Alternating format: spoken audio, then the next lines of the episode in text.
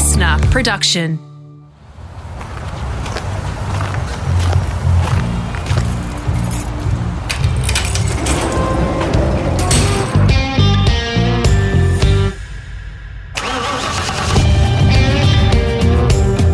I'm automotive commentator and journalist Greg Rust, and this is Rusty's Garage. For this episode, I'm in Melbourne on the eve of the Australian Formula One Grand Prix. The event is celebrating 60 years since the late great Sir Jack Brabham won the first of his three world titles. He's a legend of the sport who etched a special place in the record books, winning a championship in a car he constructed, a feat that is never likely to be matched in the modern era. Racing is in the family.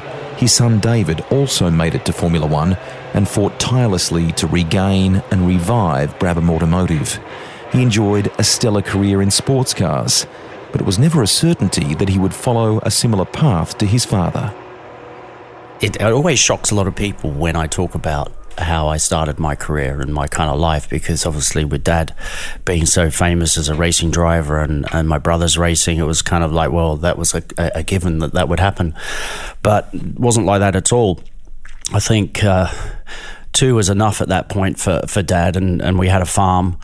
And um, he really didn't really didn't want any of us to go racing. To be fair, some of that's down to the fact that he went through a very dangerous period of racing, lost a lot of friends, and and you know he, he retired, and he retired mainly because of uh, Bruce McLaren going in 1970, as well as Jochen Rindt, two of his mates. Geoff started only four years later, so he was like, you know, not that keen. Um, particularly my mum as well. So that kind of that kind of that holding back kind of went all the way through to me. So uh, he retired when I was five, and I was in Sydney, and you know, I, football, soccer was my my thing. Mm. Um, so I never really went to racetracks or or anything like that. I was just really keen to do my own stuff, and uh, I was keen on the sport, and you know, even at a young age, just competitive, wanted to do the best I po- possibly could. I'd be in the backyard kicking a football day in, day out, day in, day out, you know, just always critiquing, critiquing, critiquing. So uh, I was in Sydney and then I went to an agricultural boarding school because I was groomed to be a farmer. Um, and they didn't play soccer, so I learned Aussie rules. So that's where I got a sort of passion for Aussie rules. And then when I left school at 16, I um, I went to America uh, for three months to watch my brother Geoff race. Uh, he was racing in Indy cars in '82, and uh, that was the first probably time I really saw racing proper. Uh, saw a go kart in in a workshop. Didn't even know people race go karts. Wow. Yeah, no idea. Uh, on the farm, we had a go bit like a go kart. My, my neighbour and I um, had one, and we, we built one together. And sort of went halves in it, I think. Didn't you? Is that right? What'd you do, the pair of you? Ah, uh, yeah. Well, that um, we we we just had a, a you know a, a, Briggs and Stratton with a bit of a steel frame and some wheels, and, and, and we just had a bit of fun. That a was basher. that was yeah, just a real basher, yeah. uh, and, and, that was just a bit of fun. That was not like uh, an inspiration to go racing. It was only when I went to America the inspiration to go racing kind of sparked inside me. So um, I came back to Australia and, and said to Dad, you know what, I'd like to have a go at a go kart. And, and, the look on his face, you know, he was stunned, you know. Um, stunned and shocked and like, oh no, no, no, no, no, not again, you know. um, and so uh, he wasn't that helpful. So I, okay, so I, the neighbour that we had the wreck go kart we went to uh, Griffith to have a look at the um, the racing there. It was a go kart track and it was both of us like, wow, it was just a completely different world to what we'd ever seen before. You know, the, the smell of the Castrol the you know the whole the whole buzz of it. Um, we walked around just you know trying to absorb as much as we can, and we we went back and we talked about it. And you know, I was working on the farm, he was working on the farm, and uh, we put our money together. and We bought a second hand go kart, and off we went. What was the cart? Can you remember details of it? The chassis, the engine, that style of thing. Oh, don't. It, well, the engine was. We were racing in. Um, um, I think it was. Uh,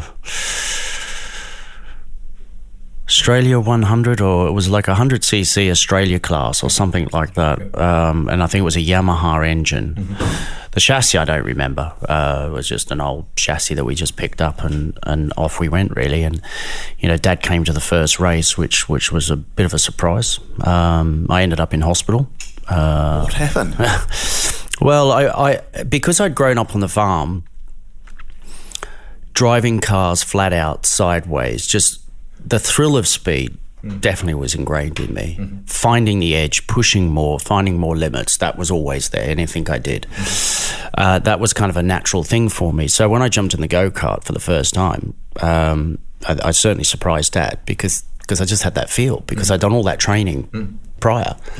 So I ended up, uh, you know, going around the corners and, and passing people and, and just had a, a feel for it straight away.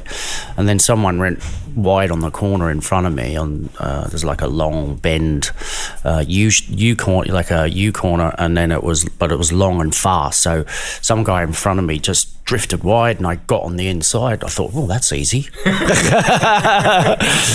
so the next lap, I'm right behind the guy in front of me, and and he starts to slide. I can see the rear starting to go, and I'm thinking, oh, here's another.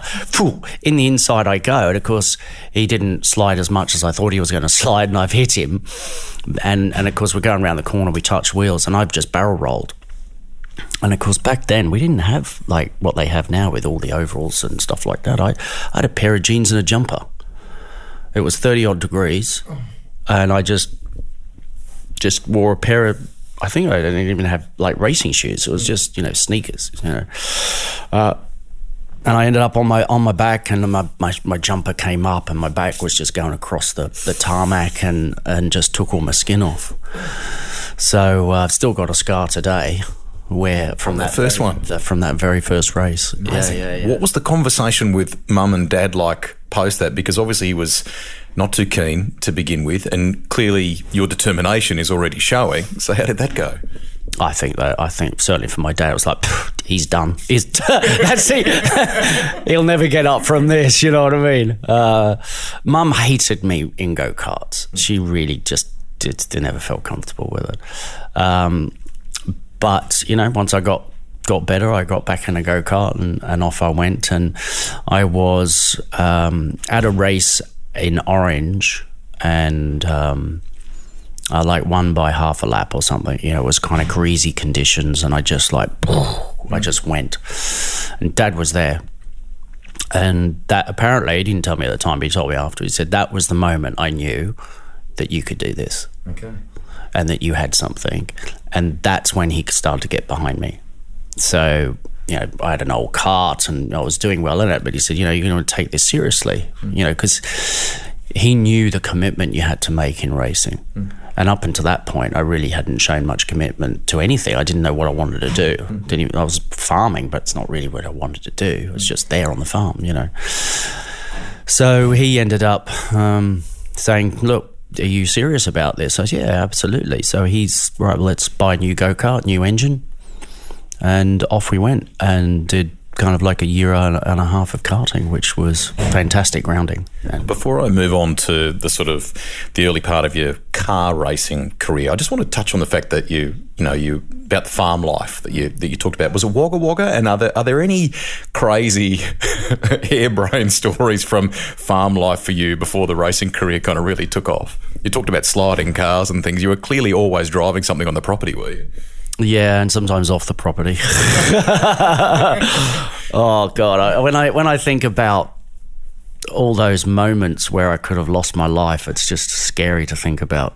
It really is. Mm. Um, I used to go uh, to the to the local store. That was about a you know about a five six kilometer run between where the front house is all the way to the to the store. Yeah. Probably a bit longer, but dirt roads dirt, lovely flowing dirt roads, drifting, you know, all that sort of stuff. And then you get to tarmac, and then the tarmac, there was a long, long section leading into a bridge that went into uh, a T junction where the local Galore store was.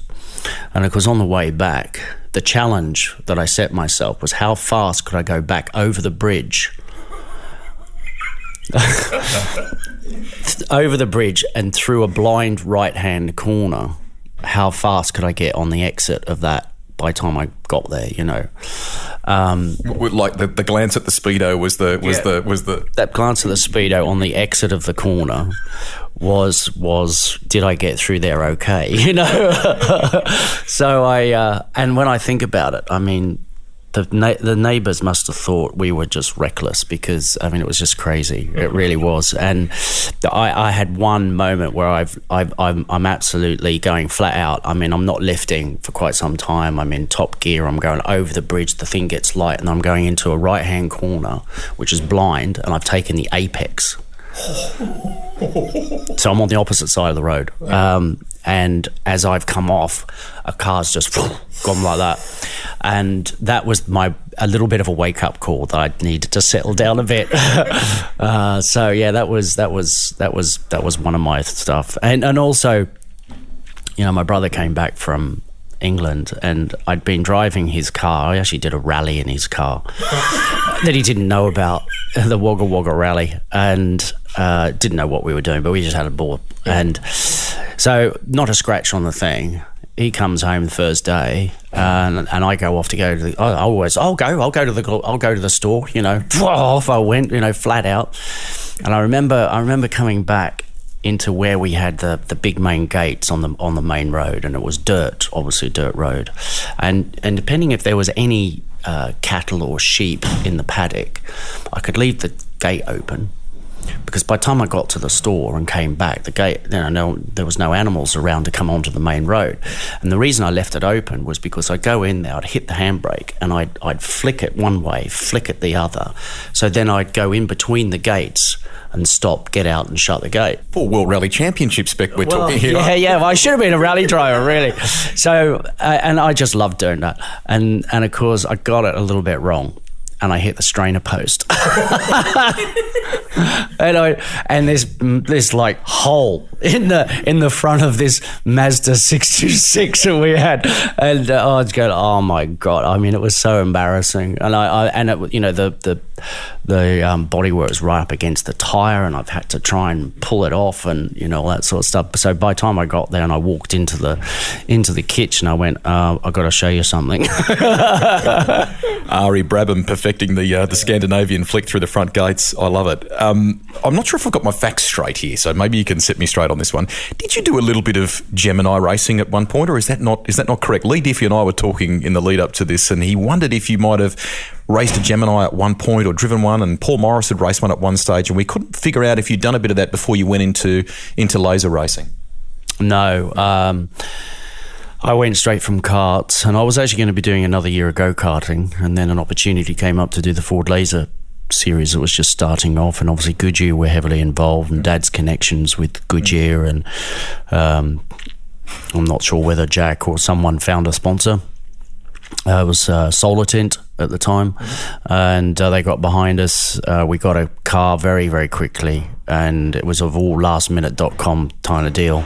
And off I went and did the laser championship with Skaife. It was a great series, that wasn't. I mean, it was front wheel drive, uh, little Ford Laser, as you say. Mark Skaife was was among those that were in it. It was there was some quality racing in that series, wasn't there? There was, yeah. I mean, it was full on.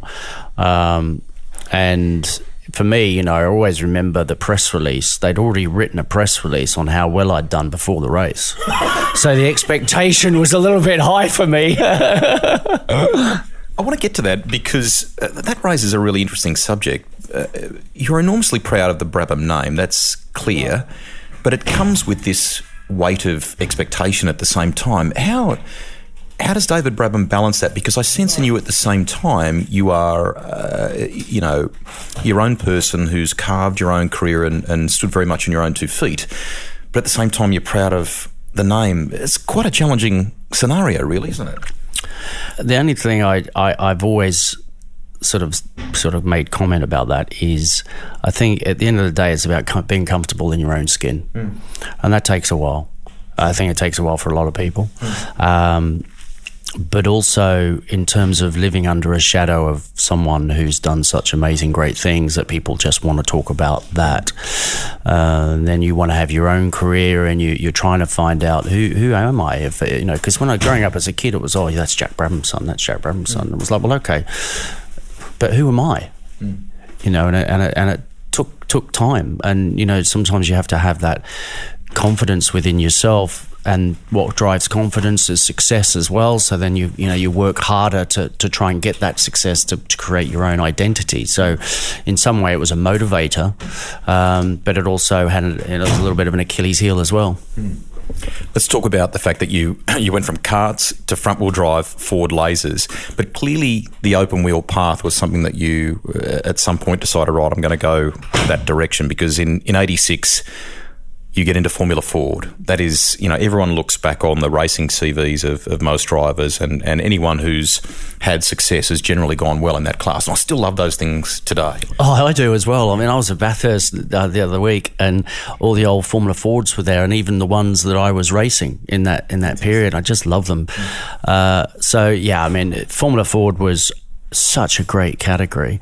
But I think what helped was there weren't that many categories, mm-hmm. not like today. Yeah. There's just too many. Um, so everybody was channeled all the way through into uh, Formula Ford from from karting. Mm-hmm. So you had always had a lot of talent in that in that category, mm-hmm. and. Um, you know, I remember the first time I got into a Formula Ford, it was at Oran Park, and we are doing a test, and I just felt at home mm. straight away because uh, you because I never heeled and towed properly before. Even in the laser, it was like, oh yeah, a little bit of this, but like you know, when you're in a single seater and the pedals are really close and it's, you know, the engine revs differently and, and the brakes and, uh, but literally within the first lap, I was going down there, boom, boom, boom, boom, you know, it, was, it would just seem very natural. Yeah, yeah. So I could just concentrate on other stuff you know, which which um, which helped. And you know, it was, it was a it was a challenging year because there was I made mistakes and whatever, but um, you know, I also won as as well. I won races at Oran Park. I won. So yeah, it was cool. I think there was Surfers Paradise success, wasn't there too? Yeah, in a, Surfers Paradise. Yeah, that was the first one. That was a funny one actually because when I first went there. Um, I did a test with mum. My mum came up with me because yeah. she she was with me most of the time, mm-hmm. and then I ended up going out now, you know, in today's world, you know, you go out and you walk the track and you do simulators and all that sort of stuff. I had a chat to someone on the side who knew the circuit, and they said, "Oh yeah, just go down here, and this one's quite fast, and then you got long left, and that's that's pretty quick as well, and then you got a tight one. You know, there's all this sort of stuff." Oh yeah, okay. So off I went. By the time I got to that fast left he mentioned, it wasn't as fast as I thought it was. So I've gone in and I'm gone straight off the track and I'm and I've got into a ditch and I'm stuck in a ditch. And of course, there's no one around. There's not like today. I mean, there was no marshals or anything. And I'm, I get out of the car and I'm trying to get this bloody Formula Ford out of this, yeah, out of this ditch. And so I come back into the pits eventually, and my mum's looking at me like this with grass all over the car and stuff. She goes, Sonny, where have you been? some great memories there, mate. Fifth, I think, in the in the Driver to Europe series that year. You raced a Van Diemen and some, as you say, some classic tracks. Some of them now gone, Amaroo Park, Oran Park, and so on. Formula Two brought experience with more powerful motors and aerodynamics and things like that, you would win the Australian Drivers' Championship with a mega, mega drive from 38th on the grid at the Formula One Grand Prix in Adelaide, the support event there. What are your recollections of that? And on uh, the backstory, people can probably hear it in my voice. You were, you had some great words of, let's call it motivation from Dad. Is that a is that a way to describe it? You were pretty you were pretty fired up, weren't you? Uh, yeah. um, yeah, it was one of those situations which was very comfortable, uh, uncomfortable to begin with. Um, something triggered something with a conversation. You go out and you perform at a level you've never never experienced before. So, the the problem I had was we weren't speaking. Okay. And uh, a lot of that came down to the fact that he he was not very happy, as well as my mum. That that you know, my girlfriend was pregnant and mm. I had all this talent and, and this sort of potential career that he really was, you know, getting himself into at this point because I'd done quite well up to that. And uh, he, he, for him in the old school, it was like you know, no women, no children. You know, it's it's a selfish sport, and you've got to blah blah blah. So we weren't talking. So uh, I'm standing there in front of him and mum, and I'd done qualifying, and, and I was qualified 38th because we did two qualifying sessions and, and the car stopped each time. So I never did a time. Mm. So I had to start at the back.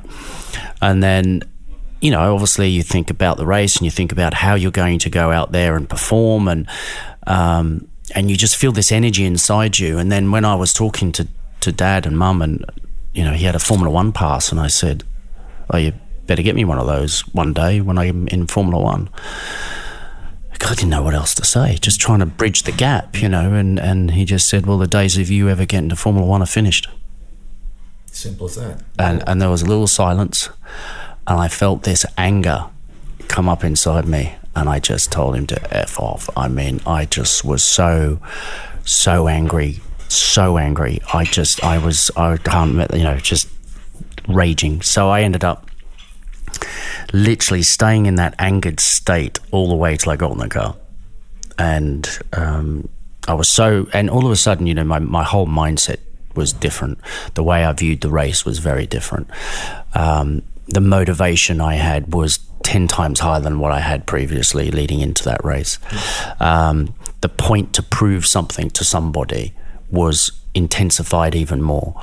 Um, and you know, I'm sitting on the grid and I'm, I'm, saying to my mechanic, you go down there and tell those guys they better get out of my way because I'm coming through. Now, I would have not thought that other than, to, yeah, I'll go through them. But I was so angry mm. that all, you know, my, my, my world had changed completely. Boom, bang, bang. I was like, you know, really aggressive and telling people what to do and and so when when it, when the green flag went I just took off I, I went from 38th to 17th in first on the first lap I mean I, I, every gap I found I, I got, you know, bang, bang, bang. Um, and didn't, nothing touched the car.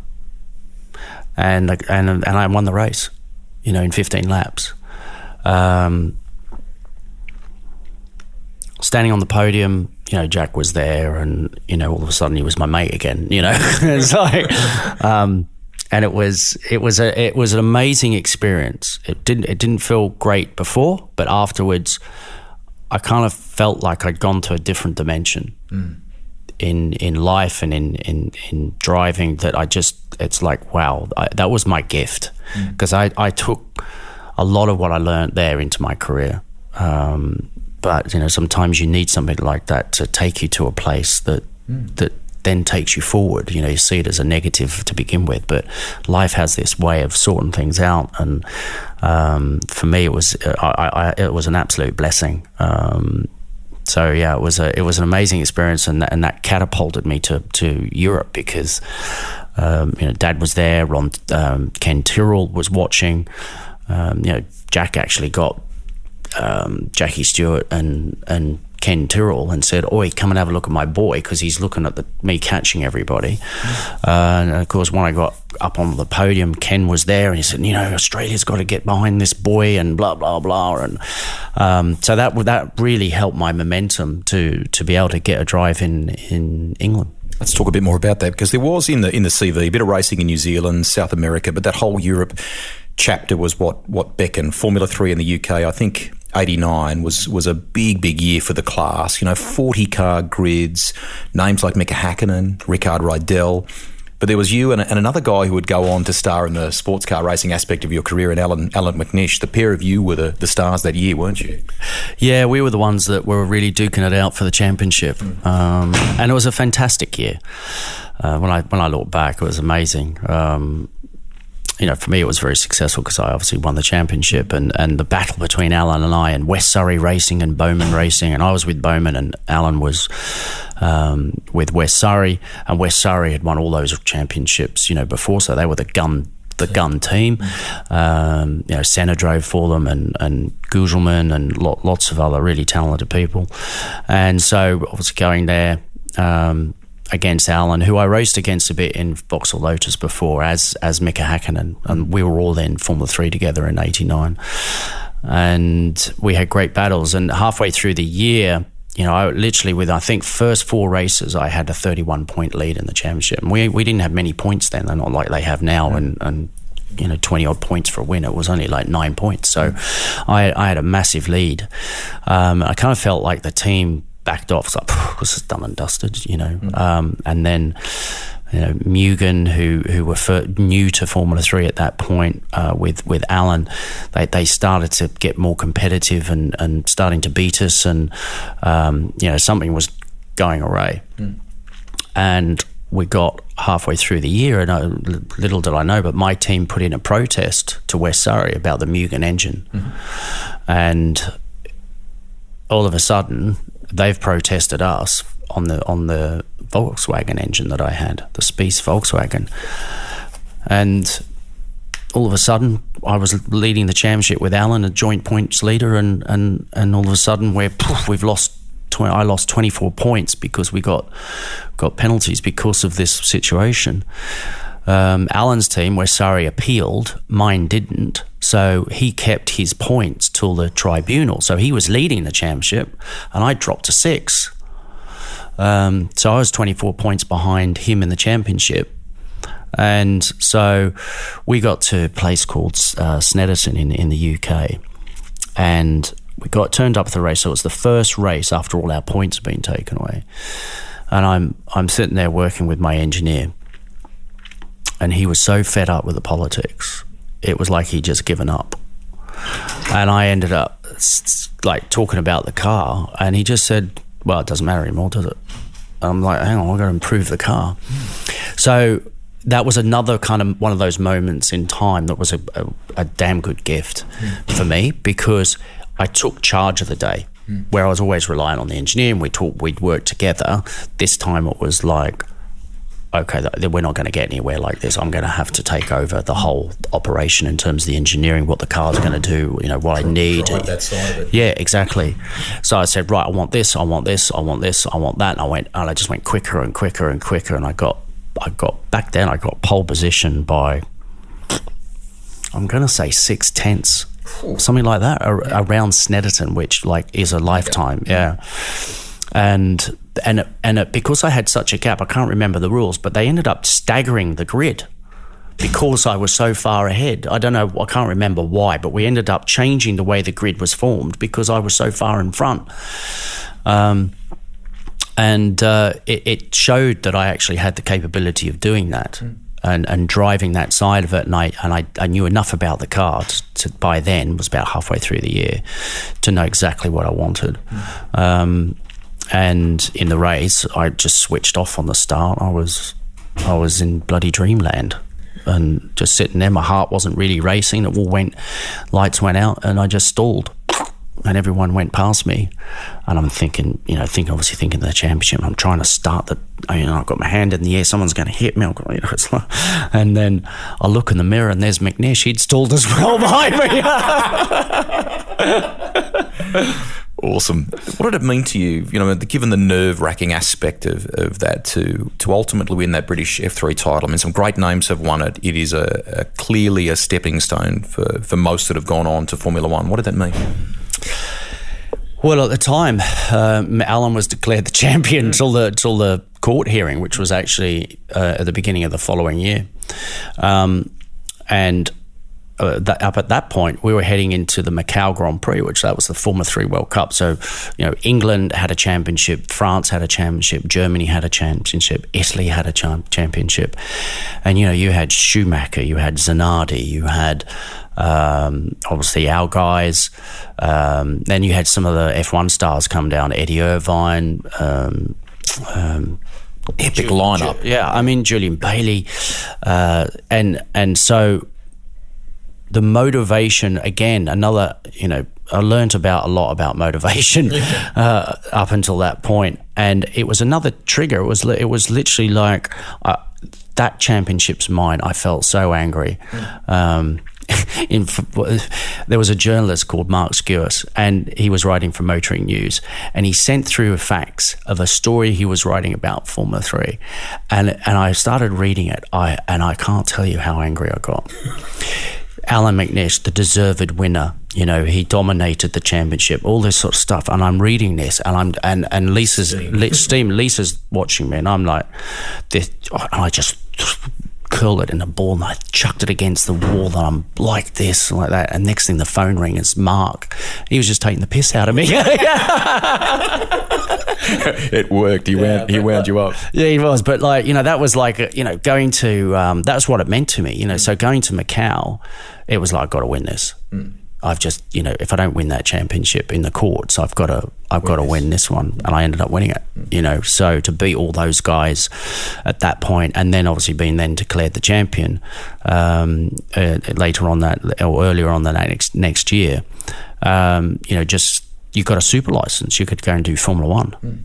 So it meant it meant a huge amount to me, um, and it was a you know you talk about being under the shadow of Jack and things like that. Um, I think when I won the F three championship, that was that was helped me to become who, who being comfortable with who I am and the success that I got until that point. Just share with people that that may not know. I mean, uh, Macau in F3 terms is a is a signature race. It's I mean, it's still a signature race meeting globally now. But what is it like to pilot one of those cars successfully at speed around there because it is just brutally unforgiving. Macau, through. Macau, Macau. Yeah, yeah oh, it's one of the great street circuits mm. of, of the world. It really is. Um, and, you know, always at Macau there are accidents, mm. always. And we took off on the start, and I think I qualified sixth or eighth or something like that. Mm. Um, wasn't a great qualifying hadn't been there before, so some of the guys up front had been there, some hadn't just didn't quite get it together in qualifying. Uh, but we knew we had a good race car, and um, took off down the straight. Got a reasonable start, so I was about fourth, I think, going into into the first big tight corner at the end at the Lisboa. And I just everyone's on the right for a right hand corner, and this is where. Um, I guess another another lesson. Sometimes you get a sense about something, mm-hmm. and you got to you got to go with it. Mm. And then what I did is I, I, got a sense that there was going to, there was going to something happen. This just doesn't feel right. This does not. This is going to be a disaster. So I pull over to the left where you should be to take a right hand corner. I'm the only one kind of there amongst us, and of course everyone's piled in. There was a big accident, and and I ended up having getting caught in the accident, but my car was not damaged. So it was just a pile up. No one could move. Um, so by the time they pulled everyone apart, there were some big guns got damaged. Mm. You know, McNish's car was up on top of somebody, and you know all this sort of stuff. Um, so that that intuitive kind of mm, just just doesn't feel right. Mm. Helped me kind of win that race because some of the you know McNish he didn't even start. So one of my main competitors gone, gone. You know what I mean? So um, Michael Michael Schumacher and I ended up sort of duking it out for the first race. He was first, I was second, and then in the second race, um, uh, I, I, again kind of I, I, was probably a bit tentative in the in the first corner, but it was fine. And, and I I ended up saying to the team before I said, look, just drop the rear wing. I just want as fast as I can be on that straight. I'll just deal with the corners myself. Don't worry about it, you know. Um, and I was like a rocket down the straights, and got into the lead and off I went and and and kind of won it. But um, certainly, for I think for even today, winning Macau is such a big deal. But back then, it was it feels it just felt enormous. Mm. Yeah. You're very much, you can tell that listeners will be able to pick this up in the conversation. You've talked about the motivational aspect, but you're, you're, very in tune with the mental side of the of the racing game, aren't you? And w- when did that become a thing for you, really? And and uh, uh you know, you, you're clearly you took charge before in the Formula Three example you gave in an engineering sense, but but clearly you you you grasped the fact that the mental game is vitally important, didn't you? Yeah, uh, I can always remember my dad he didn't give a lot of advice. He didn't really say a huge amount because it was really like, well, get on with it. Mm. You know, learn yourself, mm. which was a great way of doing it. Mm. And he would just put his finger to his head and go, David, it's all up here, mate. Mm. It's all in the head. He couldn't articulate it, but he but he was damn right. And, and of course, I've I've expressed some of those moments mm. For me. You know, sort of having experienced what it's like to take yourself to a whole different level mentally, mm. and what are the key mechanisms that help you get there, mm. um, the drivers that, that do get you there. So, um, I, as my career went on, I started to un- I started to research it more and, and read books and, you know, whether it was, um, you know, books on science or books on, on spiritual stuff, it was, it, I was a whole mixed bag of a thirst for information. I was a thirst for information because I had experienced stuff, and it was not always easy to carry that into every race, mm-hmm. you know. Um, and I started to understand for me was how important um, to find something, lots of things that, that were, were motivating, not just to win, but what out of the added stuff that would just take me to that kind of next level. Um, and I, I, yeah, it was, it was a, it was probably a, a 15 year journey towards the end of my career where I really not just started to think about myself, but it was also about the team and my teammates, how the energy of that team is operating. You get a sense of the energy in, in, in, in a room. Mm-hmm. Um, you know, everyone has thoughts, feelings, emotions. Um, they all play a role in what's going to be created next. So my, I started to look much more deeper into the way people thought what people were saying to me, how they were saying it to me, how the engineers were talking, how my teammate was talking. Is he confident? Is he not confident? You know, if he wasn't confident, how do I help him get confident? Because if he's if he's not confident, his world's going to be such he's going to take the the direction of the car uh, the wrong way because mm. uh, he'll interpret the world differently to me. Mm. Um, and I, I had one of those experiences where I was in Formula 3 Class B before I went into the main game, and I was testing uh, at Oulton Park, and I was in a Ralt, and, and my teammate was in a Ralt, and he had a slightly different car to me. Like, like the rear end was uh, the you know the gearbox was lower, and, and it, theoretically it was a better car. Mm-hmm. Um, but I was like a second quicker than him. And and the mechanic on his car came up to look, can you just please jump in the car? Mm. Just please. You know, he's complaining about this, he's complaining about that. And we just don't know, you know. So I jumped in the car and I went a tenth quicker in his car than I did in my car. Um, and his interpretation of the world and my interpretation of the world, my confidence and everything was so so different to his. But I, he was complaining about stuff that I wasn't. Mm. So that was again, that was kind of like, well, when you're in that mindset, you're going to interpret the world differently. Mm you're going to then come up with ideas around that world that take you down the wrong path. So when you get yourself into a, a, much clearer, more focused, more confident state of mind, your interpretation of the way you think is different. So that changes your outcomes. So then it was okay. My outcome is I've got to win. So who have I got to be? Who am I being now? What's my mood? That was the biggest thing for me. What mood am I in when I go into a race? That that was for me the key. And what's the mood of the team? What's the mood of my teammate? You just have to watch, you have to feel all that sort of thing. Um, and I worked much more with the team than I did myself towards the end of the career because I, I knew that I was okay.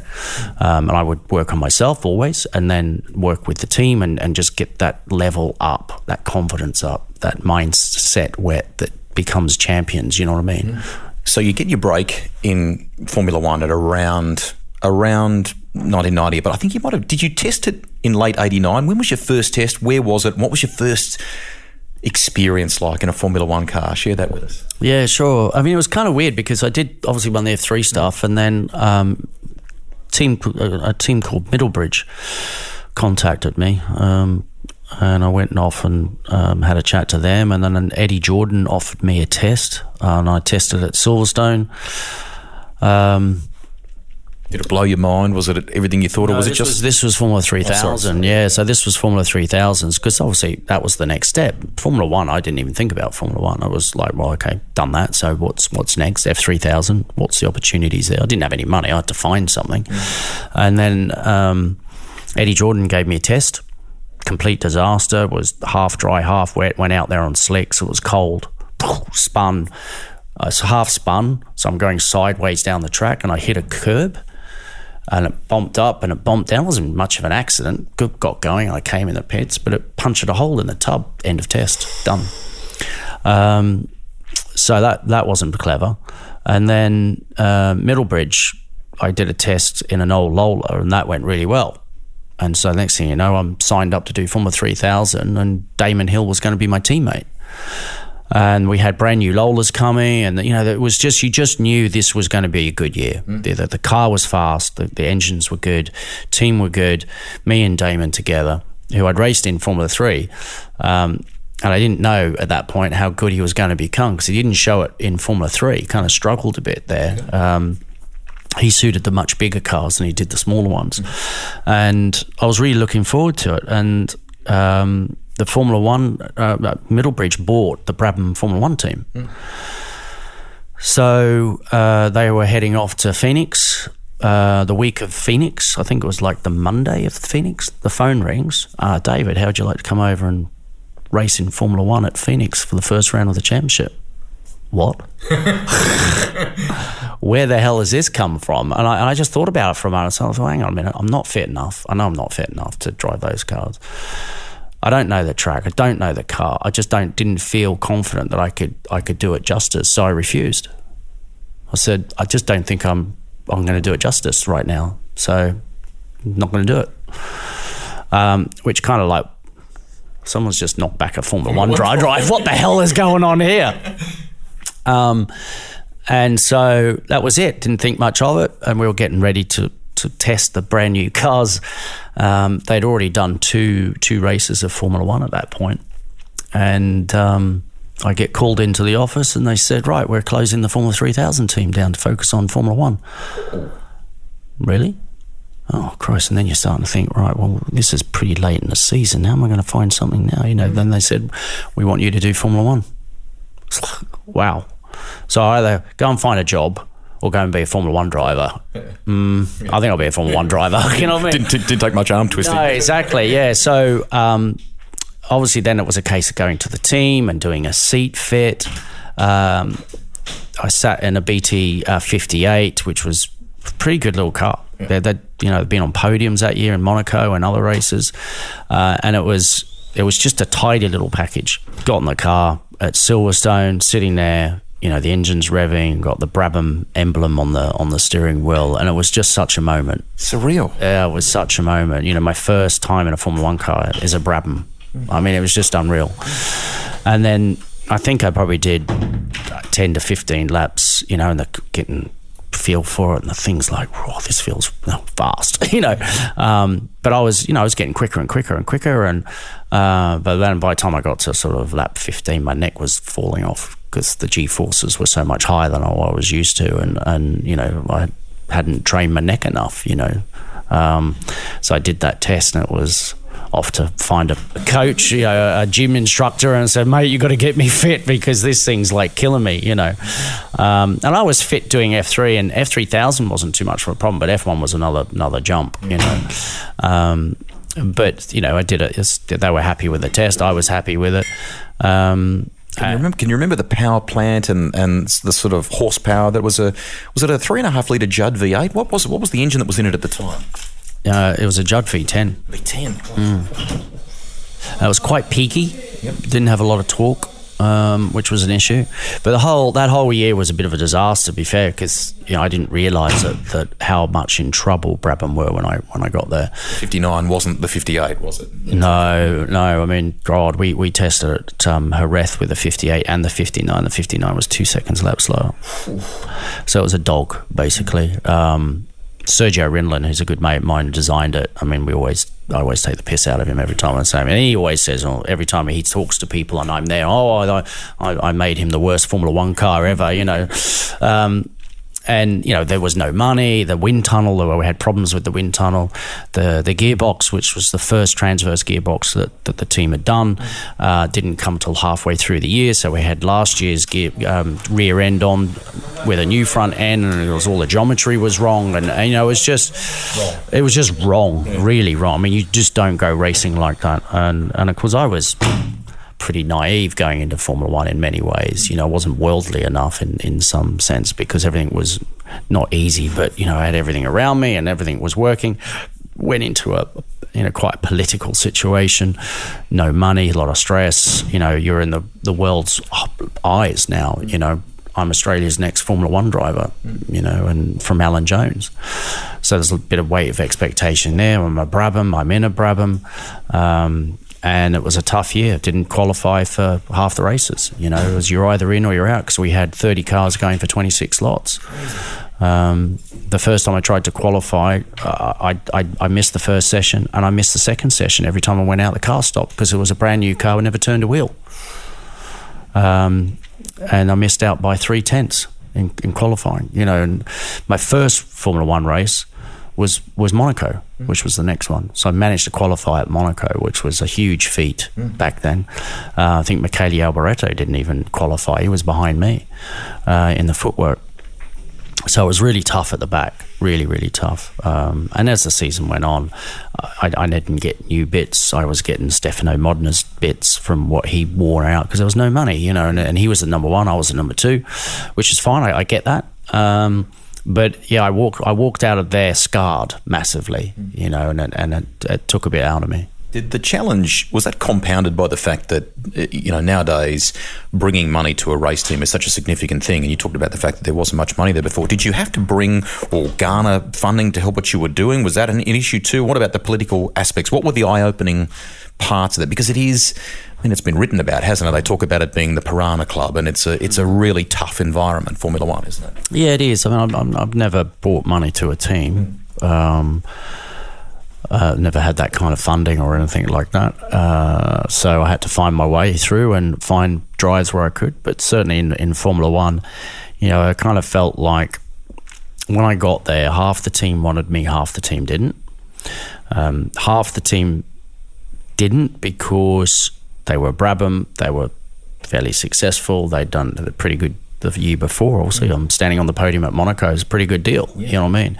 Um, and so they felt they wanted a, a, more experienced driver than someone like myself. Mm-hmm. Um, and I was the second youngest driver on the grid at 24. So for them, I get it. You know, I didn't at the time, but I, I get it now. Why you know, there would have been people there. So, well, you know, it's great, but you know, we need someone with experience, um, and I didn't have it.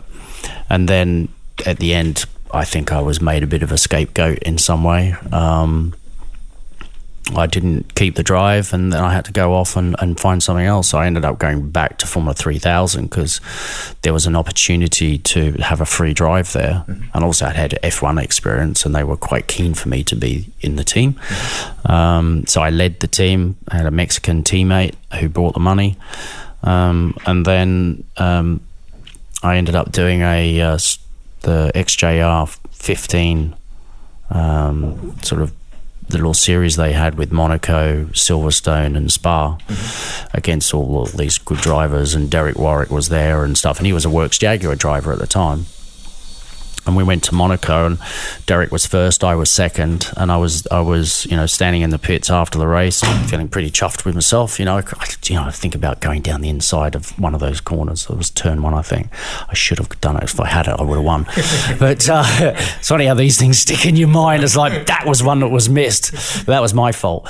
Um, but you know, I must have impressed uh, Tom Walkinshaw because then and then um, he said, How would you like to test the XJR 14, which was the silk cut Jaguar in the 1901 World Championship? Um, I didn't know at the time they were looking for a replacement for Martin Brundle because he was dovetailing between F1 and because mm-hmm. he'd gone back to Brabham. And then um, it was like, okay, well, I'll go and do a test. So I rang up. To, to say, well, what about this test? You know, I'm kind of keen to get in to see what this looks like. And then they said, well, um, there's no point you testing if you don't race for us. Hmm. Are you offering me a drive? yeah. Uh, and they said, well, yeah. So it's like, right, okay, because I have had commitments with my former 3000 team. I said, well, yeah, I'd love to, but I've got to talk to my team first just to tell them, yeah, clear it, you know. So I went to the team and they just, and, you know, they didn't have any money. So I was like, we can't keep you, you know. So I was like, yeah, go for it. You know, there's a great opportunity for you. So then uh, I ended up doing the deal for for Jaguar and becoming a Works Jaguar driver alongside Derek Warwick and Teo Fabi. So I ended up driving one and finishing in the other because he only had three. Tom would only pay for three drivers, not four. so um, my first race at the Nurburgring, I finished first and second. Just explain that. Well, because it was a three-hour race, and I would start with one car. So I started in Derek Warwick's car, took off, off we went, and I and um, I actually had Keke Rosberg in front of me in a Peugeot. Um, Michael Schumacher was there in the Mercedes with Karl Wendlinger and all those guys, um, who I raced in F3 as well, and and Heinz Harald Frentzen. And uh, uh, I, I, you know, we qualified up front. Um, the, obviously, the two main drivers did the qualifying, and so this is my first race as a Jaguar Works driver. And I'm following Keke, and he's spewing out oil, and this oil was just coming up all over my screen. So I'm running third, and I'm thinking, well, I got a pit soon. And next thing, he spins off, and I and I and I look up ahead, I can't see Teo. Teo's gone, but he wasn't gone like up the road. He'd spun off on the oil as well, and he was behind me. yeah. So all of a sudden, I'm in the lead. Um, I can't see where I'm going. Do I come in? Do I stay out? You know, and it was all very confusing. So I decided I could just see enough. I couldn't. I couldn't see exactly like straight in front of me because of the oil. In fact, I think Schumacher behind me um, came in to clean his screen, and I was one in front of him. So was there a little gap in the windshield or something? How did you see? Well, I can remember going down the main straight on the pit pit straight, and I'm looking to the left to see the markers because I couldn't quite see on that side. Where you know, what I mean, it was just like that the whole time, uh, and I led up until the the last lap of my stint, and someone got past me, yeah. and then we came in.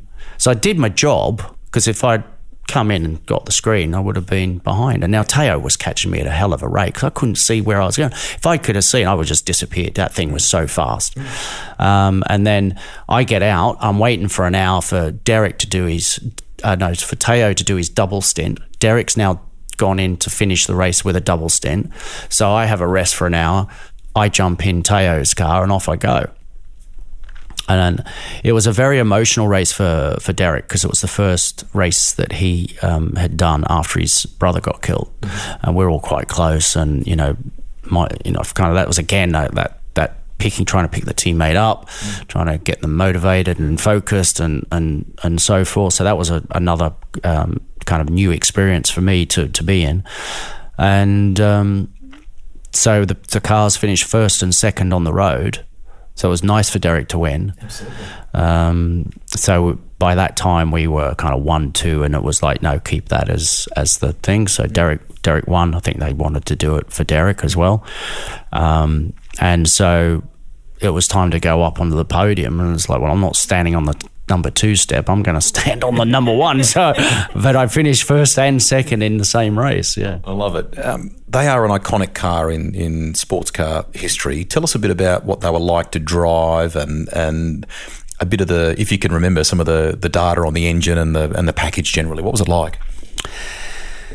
Uh, the car would have qualified in the top ten of a Formula One race. Mega. That's how car, that's how fast the car was. Mm. It in pure like say a full downforce spec was like ten thousand pounds of downforce. No, no car has that today. Mm. You know what I mean? Mm. Um, it was phenomenal. Uh, it had a it had an aerodynamic issue on the front. Um, it, it, just understeered too much. I don't think I ever had the car snap on me on the rear. The, the rear was just absolutely locked to the ground, which gave you so much confidence going in the corner. But all all the tweaking, all the, all the setup was around trying to get more front. Mm. And uh, every time we got closer and closer to the ground with the ride height, you start to get the, the, the front to porpoise, mm-hmm. so jump up and down. And it would jump up and down. You know, I mean, it was quicker in the corner that way, but on the straight, the thing was just bouncing. You know, just up and down, up and down like a porpoise. And so much so that uh, if I was driving with my visor up and I wanted it up, I had to put tape on the visor to stop it from falling down because of the the bouncing, the right, yeah, the bouncing, yeah, yeah, yeah. Um, and when I first drove the car, it was in a, in a small track in the middle of France. I was just blown away by by the performance. The Ford um, three and a half liter. It was the HB that the, the Benetton team were using that year with with um, whoever was there was um, was it Piquet? I think it was Piquet and stuff like that. Um, Oh, and Schumacher, because Schumacher yes. shot across too. Yeah, yeah, yeah, from Jordan. Yeah, um, and and of course I was I was with the Judd in, in Formula One, and then I jumped in in this with the with the uh, Cosworth, um, and it was like wow, okay, now I know this. Yeah, now I knew what I was missing the year before, big time. Um, so the package it was Ross Brawn's last car that he ever designed, and the tunnels on it were massive. The ground effect tunnels were massive. Uh, but you know, we talk about how impressive that car was, but when the new um, Peugeot came out, by the time we got to the end of the season, that Peugeot was a rocket. That thing just drove away from us. Michelin tyres had, had just taken a massive leap forward. The, the the Peugeot package. So the Peugeot ended up obviously towards that to the winning Le Mans 2002 and 2003. My brother Geoff drove it in 2003, and that was even quicker, obviously, than what we were driving. In, in I mean, that must have been unbelievable. I can't imagine what those things were like. Um, but just to be a Jaguar Works driver, working with a professional team that had budget, we went testing. All of a sudden, I I, I- I saw what, what a proper team kind of really looked like because Brabham was in disarray. It had no money, and it was you know we had no testing, and bits were falling off, and all that sort of stuff. So all of a sudden, I went from the worst to the, one of the best scenarios. And and that team in in F one would have done really well. You know, they were just at that kind of level, uh, and obviously Ross Ross proved that. Um, and uh, it was it was just a great experience, and, and having done F one and that that helped me, I think, just pick up lots of drives along the way because I had that experience with those people and those type of cars, and then you know, like I said, I've never had money to pay for a drive. Mm. If I had half a million dollars in '91, I could have got the Jordan drive. Amazing. Yeah. Hmm. Yeah. But I couldn't find any money. So, The word you used before was a bit scarred from that that first experience. So hmm. clearly, doing this sort of stuff gives you a bit more confidence hmm. again. How did the door open to get back in in Formula One? What what transpired there? Well, I did a couple of seasons of Formula One, uh, sorry, uh, sports cars. I went to Toyota the following year. And then 93 was a bit of a barren year. It was, um, you know, not a lot of drives out there. Uh, it was a good time to get married. so we got married. Um, and I did a few races, and of course, then there was I, I met up with Nick Wirth, who um, was trying to put a Formula One team together, and obviously I'd had all that experience in Formula One and sports cars. I was the perfect fit for them, and it was my only way really to get back because I kind of felt like it was a bit unfinished business in Formula One because I'd had, I in terms of my career, I had stepped up a lot from when I first got to Formula One, having been with Jaguar and Toyota, and you know I was just a better driver. Uh, so I felt like I could, you know, it was, that was my time to be in Formula One in a sense. Um, but it was a difficult year. You know, um, get money, big problem. Um, going from race to race, hand to mouth, and not having the money to develop. Nick was 28. I was 28. He was the designer, the team owner, everything. You know, um, credible brain, but you know, inexperienced in that field. You know, You're playing in the in the biggest possible field in motorsport. Absolutely. Uh, so uh, it, it, you know, it was, was a bit like um, being a duck in, in a lion's den. You know what I mean? It's just. So I ended up obviously doing the year, but you know, it was a tough one. We lost Roland, which wasn't great. Um, difficult for the team to get through, but we did, and got to the end of the year, and that was it. Really, I mean, uh, Formula One was done for me. I, I needed a. I'd, I'd tasted sports cars and life outside of that, which I quite enjoyed. Um, went to do British touring cars with BMW because Nick was very close to Paul Rosche, mm-hmm. and and he said, "Look, I'll talk to Paul, see what I can do with BMW," and he did. Went and met up with Paul Rosche, and, and Paul, yep, right, let's just do a deal for you to race in in, in England mm, BTCC. and British touring cars. Yeah. Mm.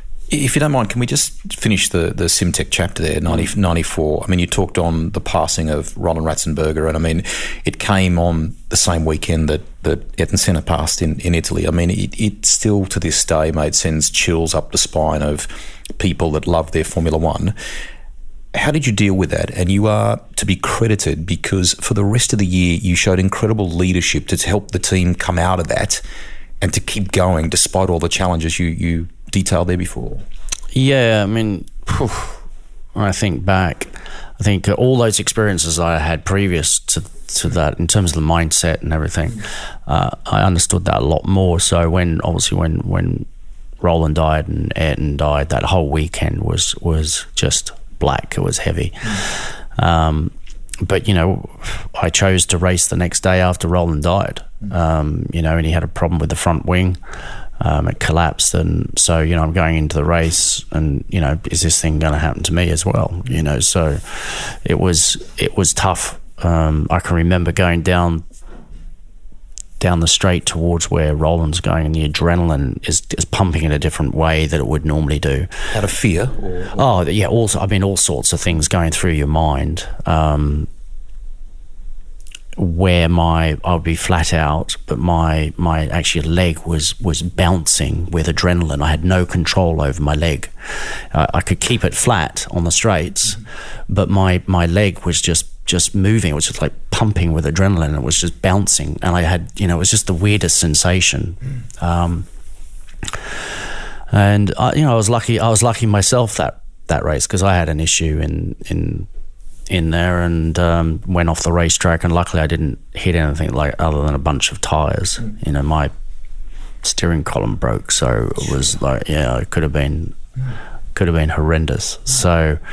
Um, difficult weekend to get out of there with confidence. You know, again, it just your, your your, whole the whole demeanor about the team and, and yourself is just at such a low, and you've got to pick yourself up. And the only reason I raced was for the team because we did warm up, and I said I'll, I'll make a decision after warm up, and I did warm up. We actually did quite well in warm up. Normally we were down the back mm. for obvious reasons, but I don't know if they put you know less fuel in the car to make me feel good. I don't know, but we were we were in the top twenty, and and it I think we were 15th, 16th, which was really, like, we'd never been that high. Mm. Came into the pit and I just noticed this black, dark cloud that was over the team. It, it just shifted slightly. There was this a bit of hope. I just sensed hope, a little bit of hope in the team. Mm.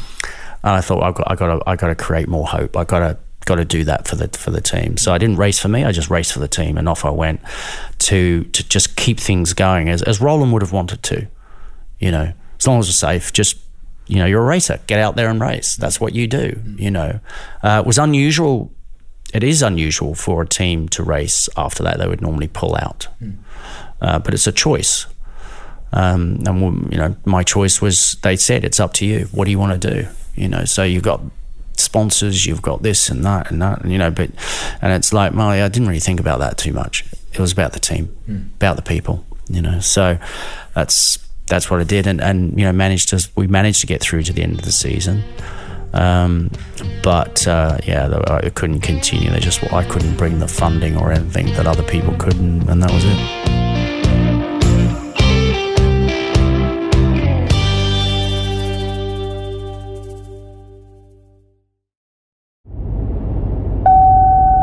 The diffuser is at the rear of the car, providing downforce by using the airflow under the car's floor. That diffuser creates nearly 50% of the car's total downforce.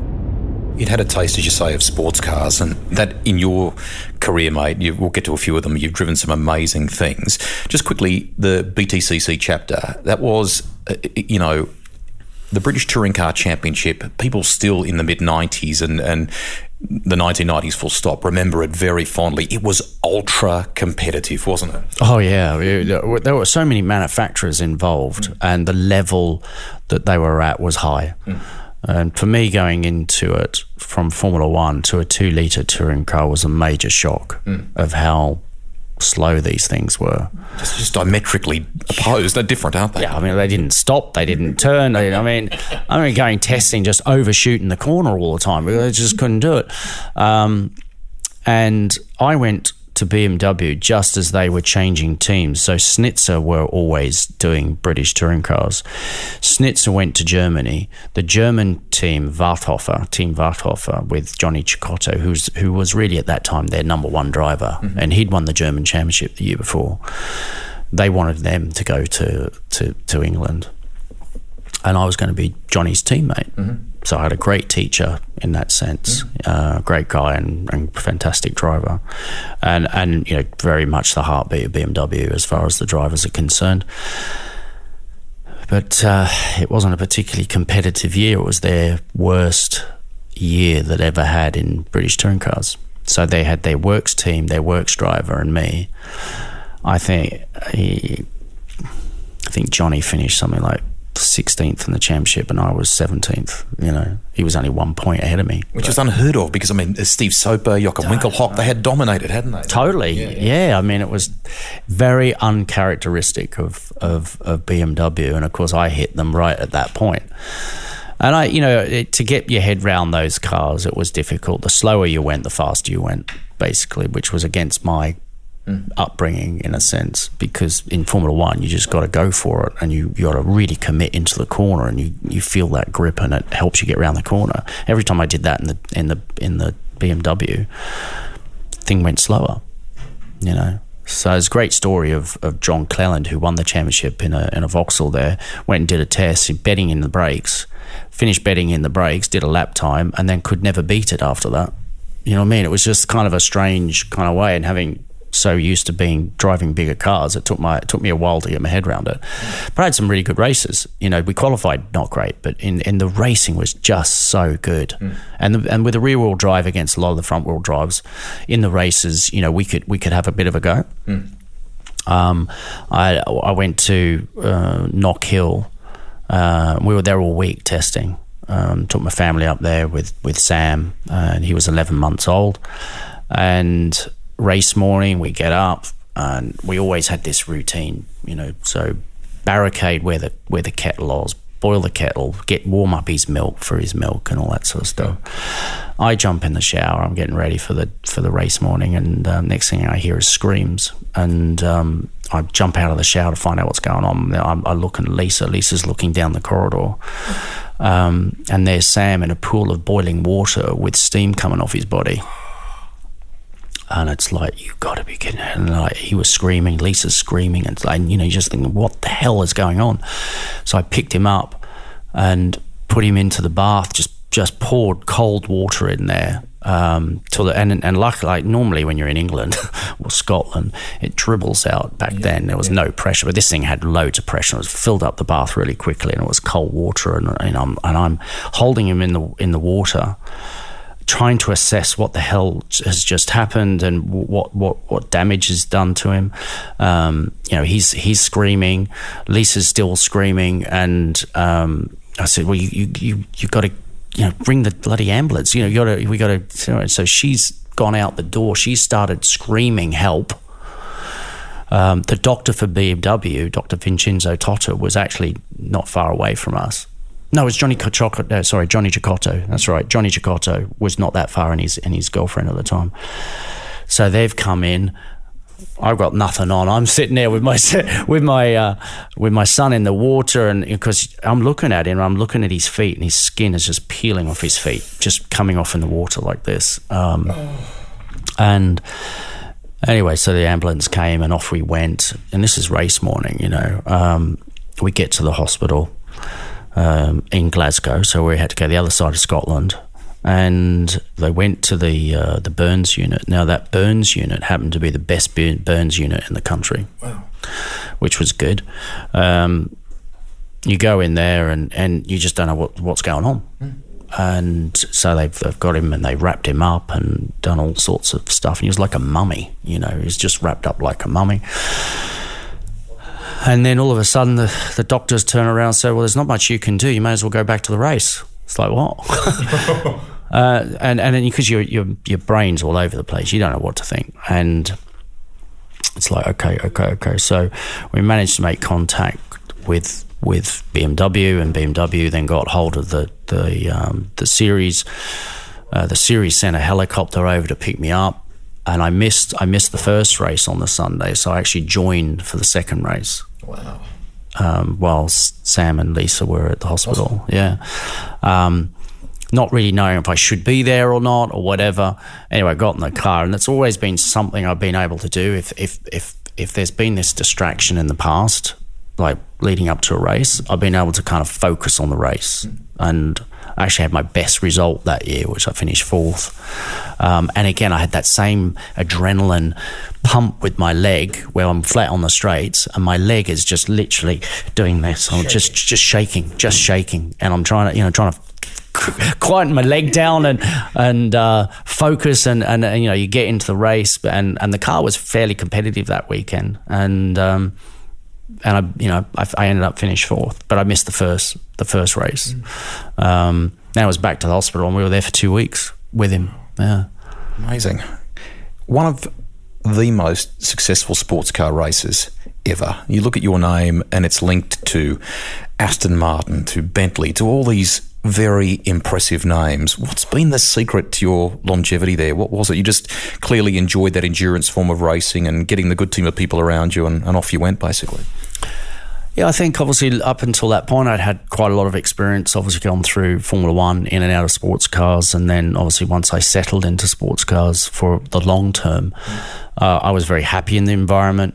Um, I loved the long races, um, the challenge of it, the challenge of getting the team around you um, and with you and with your teammates because you've got two teammates you've got to work together in in getting a setup and making sure the seat's comfortable. Um, you know you really do work as a team more than you did in Formula One. It was all very much about you and all that sort of stuff. And then when you get in the sports cars you can't think like that. Mm. and then um, I just thrived in it. And you know I just always always trying to um, critique and get better at anything that I that I was doing. Um, I was consistent.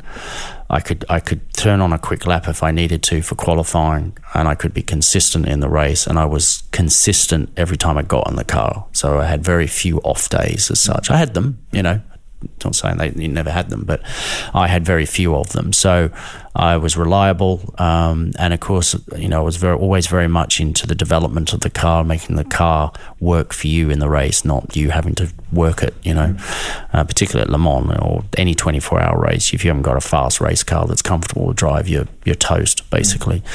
Um, so for me, as a as a driver, when I think back, you know, I can think back being on the farm as a kid, not thinking about racing, but just picking up one of my dad's trophies. Um, and I used to climb everything. So I used to climb up on the roof. My mum was doing the gardening, and I'd start spe- doing a speech. Thank you, thank you, fans, thank you. You know, I got one of I what trophy I had, but it was probably one of Dad's you know Grand Prix winning trophies or something, and I had it up in the air, and I'm you know just being an idiot, you know. So, um, you know, to think from there to to, to the, the career and and you know racing for, for Bentley, racing for Jaguar, racing for Aston Martin at Le Mans, mm. you know, winning with Peugeot, winning with Aston Martin, uh, standing on the podium at Le Mans, which is one of the most incredible feelings for any driver. Um, yeah, pretty pretty cool actually, very special.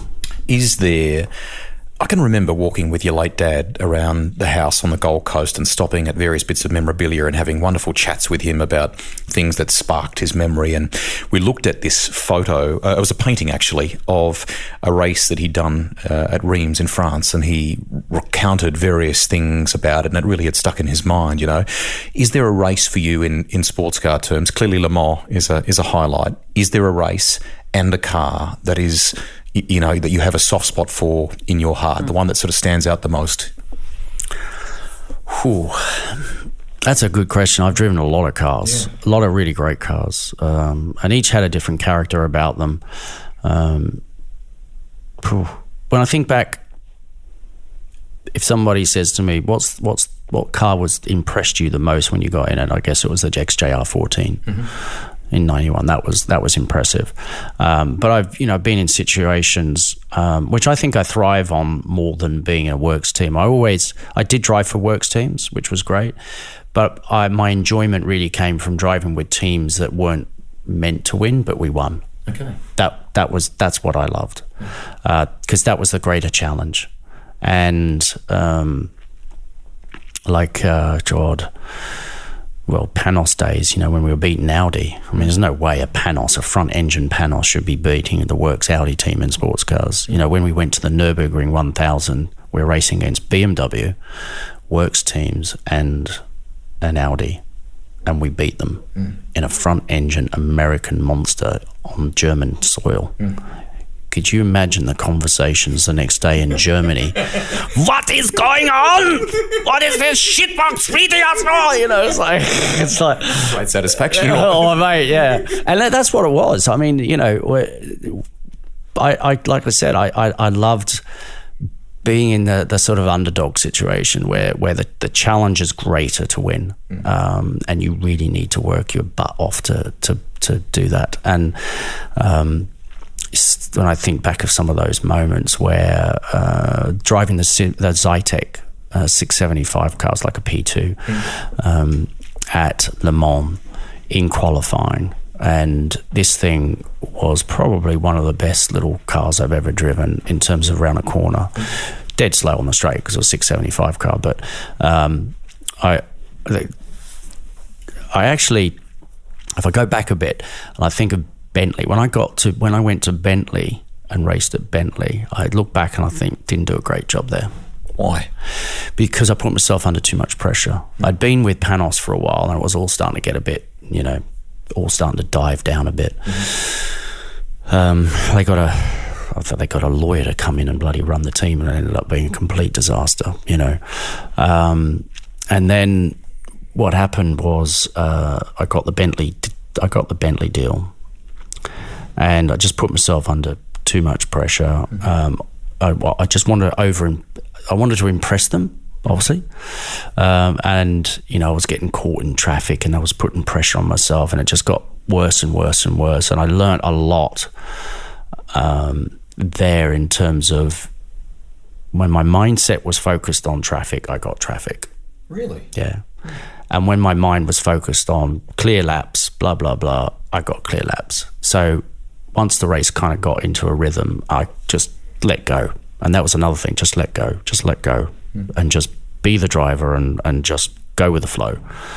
And, um, yeah, all of a sudden, my times were better and I was doing a better job and wasn't getting so much traffic. Okay, later the race, you have a little bit less traffic, but I wasn't getting caught up like I was before and, and getting frustrated with. I just allowed too much frustration and stuff. So I went to the next year with this little 675 car and I had a completely different mindset. Uh, my preparation was different. Um, I really, that's when I really started to really. Um, whatever it is I wanted to achieve in the race coming up, I would I would just go through the events in my mind and I'd have clarity. I would have I wouldn't put any negatives in. It was always very positive. I'd see myself go through this qualifying lap where I absolutely was perfection and no traffic, which is like no rare in Le Mans to get a lap here to, that there's no one in front of you and you have to wait or something like that. So.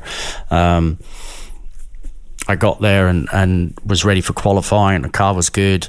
Um, did the first run uh, on a set of race soft race tires, and we were P11, which was fine.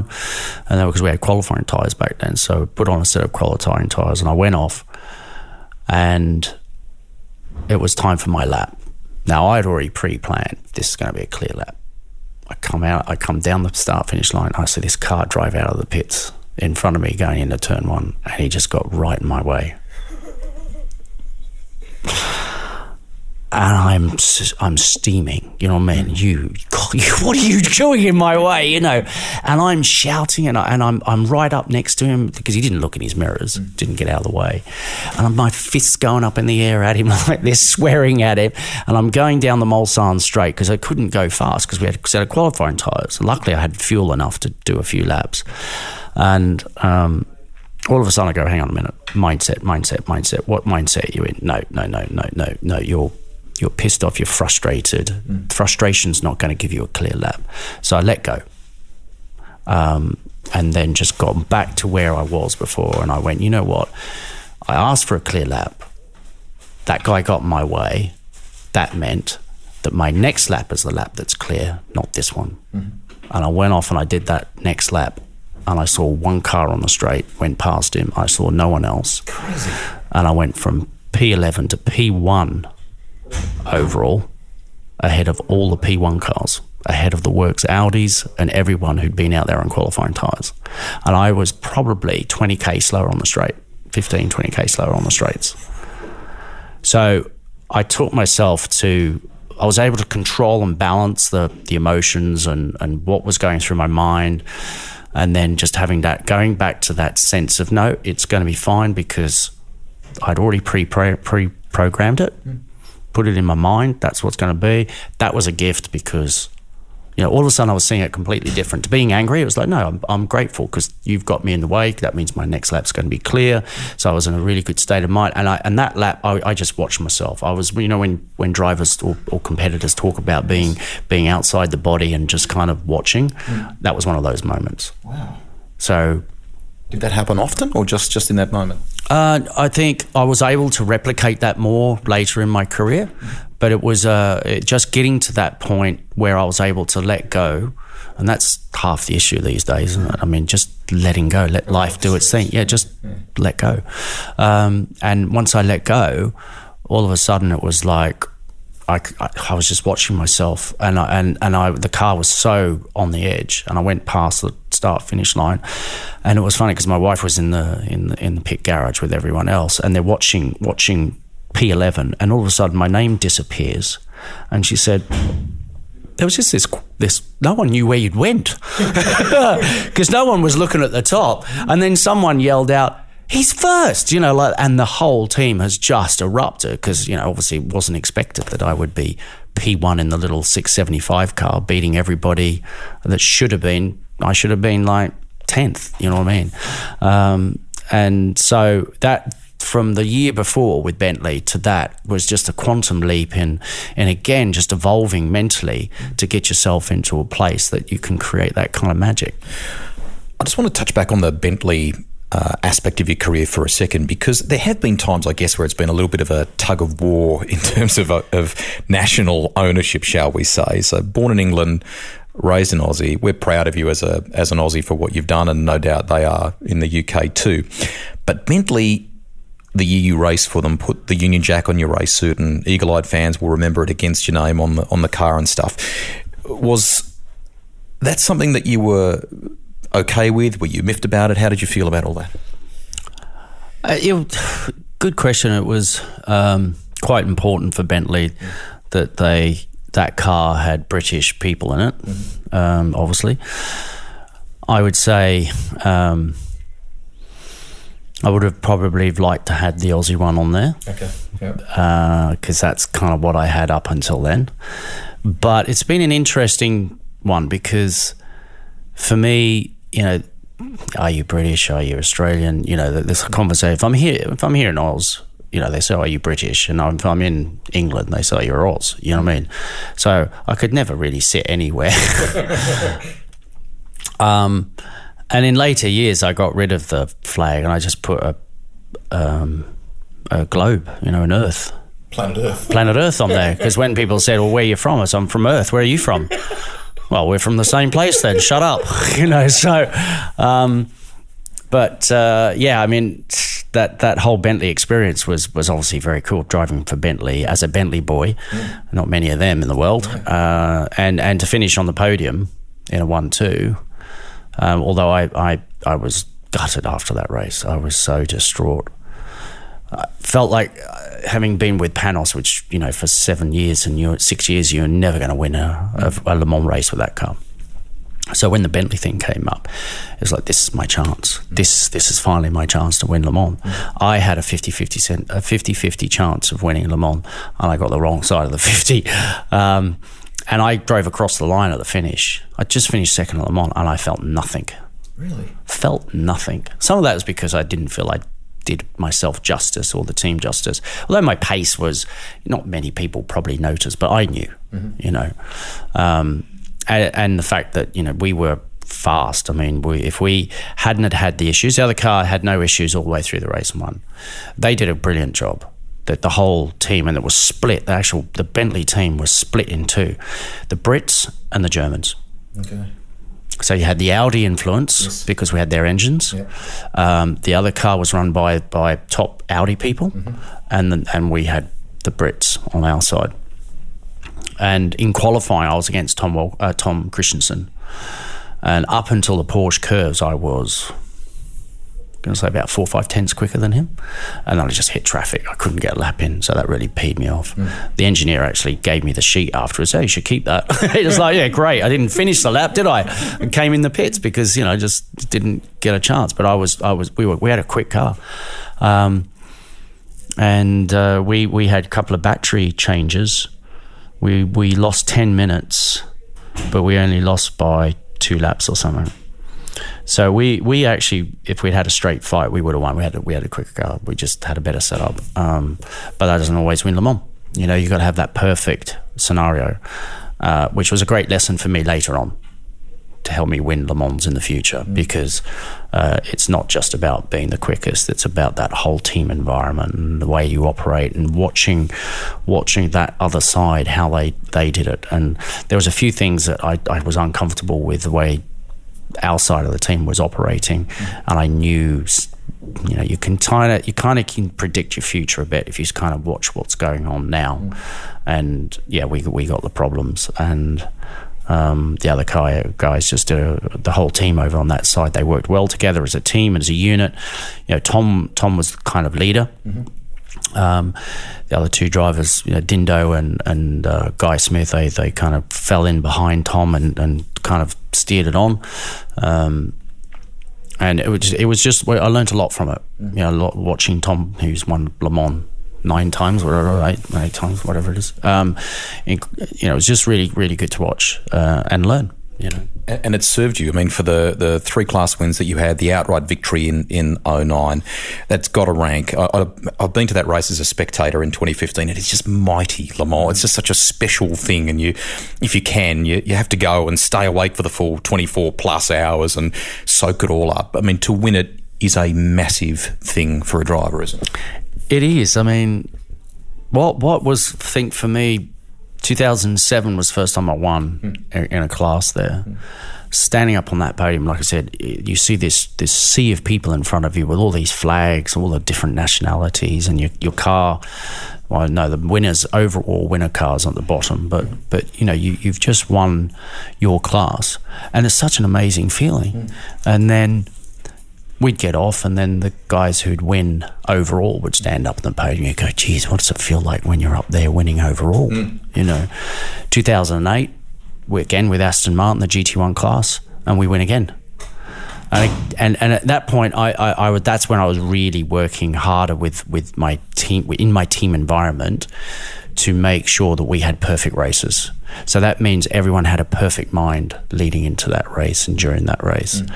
And um, whether it was my teammates, the mechanics, someone making the tea. It didn't matter who it was. They had to have that positive environment, uh, that mindset that, that bought into what we're trying to achieve. Mm. And we had 2007, 2008, two absolute perfect races. Mm. Our cars had the least amount of time in the pits out of everybody. That's how you win Le Mans, mm. you know. Um, and then 2009, unexpected racing in America for Honda with the Acura program, and I'm at a test. Uh, financial markets crashing around us, yeah. obviously, yeah. and um, I'm at Sebring with Honda for our very first test. I get up in the morning of the test and I look at my emails, and there's an email from Peugeot. What hell's that? I open it up and like to understand your contractual arrangements with, with Honda, and uh, we'd like to know if you'd be interested in racing racing for us at Spa at Le Mans. What? You know, it's like, uh, right, right, okay. Mm. Shall I call now? Shall I call now? Yeah. So, hang on. Uh, they should be up. Yeah. um, so uh, I ended up obviously doing the deal with with with Peugeot, and um, I'd say uh, all the experience that I had, I needed to draw upon for that for that win. Um, and I say that because the court case that I was involved in during this period, so you know, sort of six, 2006, 7, 8, 9, 10, and 11. Um, in Germany for fighting for the Brabham name. Uh, 2009 was the kind of the peak stress for me. I'm driving to Le Mans for the week, and I'm on the phone to the lawyers screaming, you know, just raging about what what was going on and stuff like that. And so my mindset again was not one of those races where I look back and go, my mindset was wasn't wasn't in the place that it should have been. I was too distracted with all the court stuff and. Um, it, it, it was tiring, you know, and I was doing a lot of racing. I was I was um, racing in America, and then I'd fly back to Europe and do a 30 hour test for Peugeot, then poof, back to another race. Then I'd be back for another 30 hour test, and then I'd be back for another race. You know, we did three 30 hour tests from February till June with Peugeot. And I was racing in America and traveling and stuff like that. And, and, and, and the court case all going on in the background. Um, my wife had started up a shop in 2005, and obviously with the financial meltdown, everything slowed down there. So the pressure of that, and it was just just got to me, and so I really had to draw on everything that I'd learned about teamwork, about right, who's going to lead this team. Normally, I would have led the team that was always around me, but I walked into Peugeot and realised straight away that's not me. That's Alex Wurz. Mm-hmm. He's he's the guy. I got to support him. Mm-hmm. So you've got to drop your ego and go only way we're going to make this work is if I support him. Mm. Marc Gené, pretty easy kind of going guy, um, just happy to fit in and do what he has to do, you know. Um, and so it was. It, we really had to work as a team because you could see the other two cars. It was a nightmare. Mm-hmm. Political uh, favoritism, drivers' egos out of control. Fo- all they were focusing on. So before the races even started, they're in big trouble. Yeah, absolutely. You, you, like I said, you can start to predict the future when you start to see what goes on mm-hmm. now. You know, and I could see that they were going to run into problems just by the mindset of what was going on there. Mm. And okay, my mindset wasn't that great as far as my own personal side of it, but in terms of making sure all the other elements are, are there, you make good choices. Yeah. You make good choices, exactly. Mm. So they were just making so many mistakes on the other side. It was just you know, just incredible, um, and the pressure to win for them. You know, they spent a lot of money and they hadn't won, and a bit like the Bentley situation, they were a little bit like that as well. But worse so with with Peugeot. Mm-hmm. Uh, I think just the pressure of of winning was was really too much for them in a sense, and and it was all about who was the quickest, and the drivers had to be the quickest, and they wouldn't think about the bigger picture. It was always, well, I've done that lap time. That means if I've done that lap time, I'm going to please my my paymasters. I'm going to continue with my job, and it's like you're focusing on the wrong things, mm. you know. So little. We we were actually car three. We were there just to be there more than anything. Um, our our engineer that we were given was a rally engineer, never done Le Mans. He had chicken pox that week, so we never saw him leading up to the race. He came on the Friday with spots all over him. Um, and so we, as a, a collective experienced group of drivers, did our own stuff to get to the race in, in the shape that we really wanted it, we'd noticed that um, uh, that people were running over curbs in certain places and damaging the front splitter. You could see the, the sides of the front splitters were, were breaking. Mm-hmm. And we made a decision we're not going to do that. Yes, it's slower. Off the curbs, though. Off the curbs, mm-hmm. yeah. Just there's some curbs you can, but there there was curbs that were damaging. Um, and of course, the other cars were fast. And we ended up in a situation where, you know, you normally at Le Mans you're racing and you've got a fuel light that comes on. So that either tells you you've got to come in or you've got another lap, depending on where you've got that light coming on with, with the amount of fuel you have. And in the race, we did the first couple of stints. Come, you know, I can remember my first stint uh, going along, and the, the, light comes on. Yep, right, come in. And then all of a sudden, we were told to come in a lap earlier hang on, if we're going in a lap earlier, we're going to be screwed further down the road. Mm. You know, we're going to have to do another pit stop. Um, then it was a problem with the brakes, or you're going to have to make it, you know, be easier on the brakes. And what was happening is we were leading, and then the other guys would, would catch us after changing front splitters because they were breaking them. They'd get ahead of us, and then they'd break them again, and they come back again. So it was it was like as if we were being held back to make sure car eight was going to win, which was the French team, the drivers. Um, so there was all this politics going on, and, and you know, the, our, everyone in our side, the mechanics, the drivers, could see what was going on. It was just like pretty blatantly obvious to us. But it, you know, they were producing bad karma. You know what I mean? And and they just kept tripping up, making the wrong decisions, tripping up.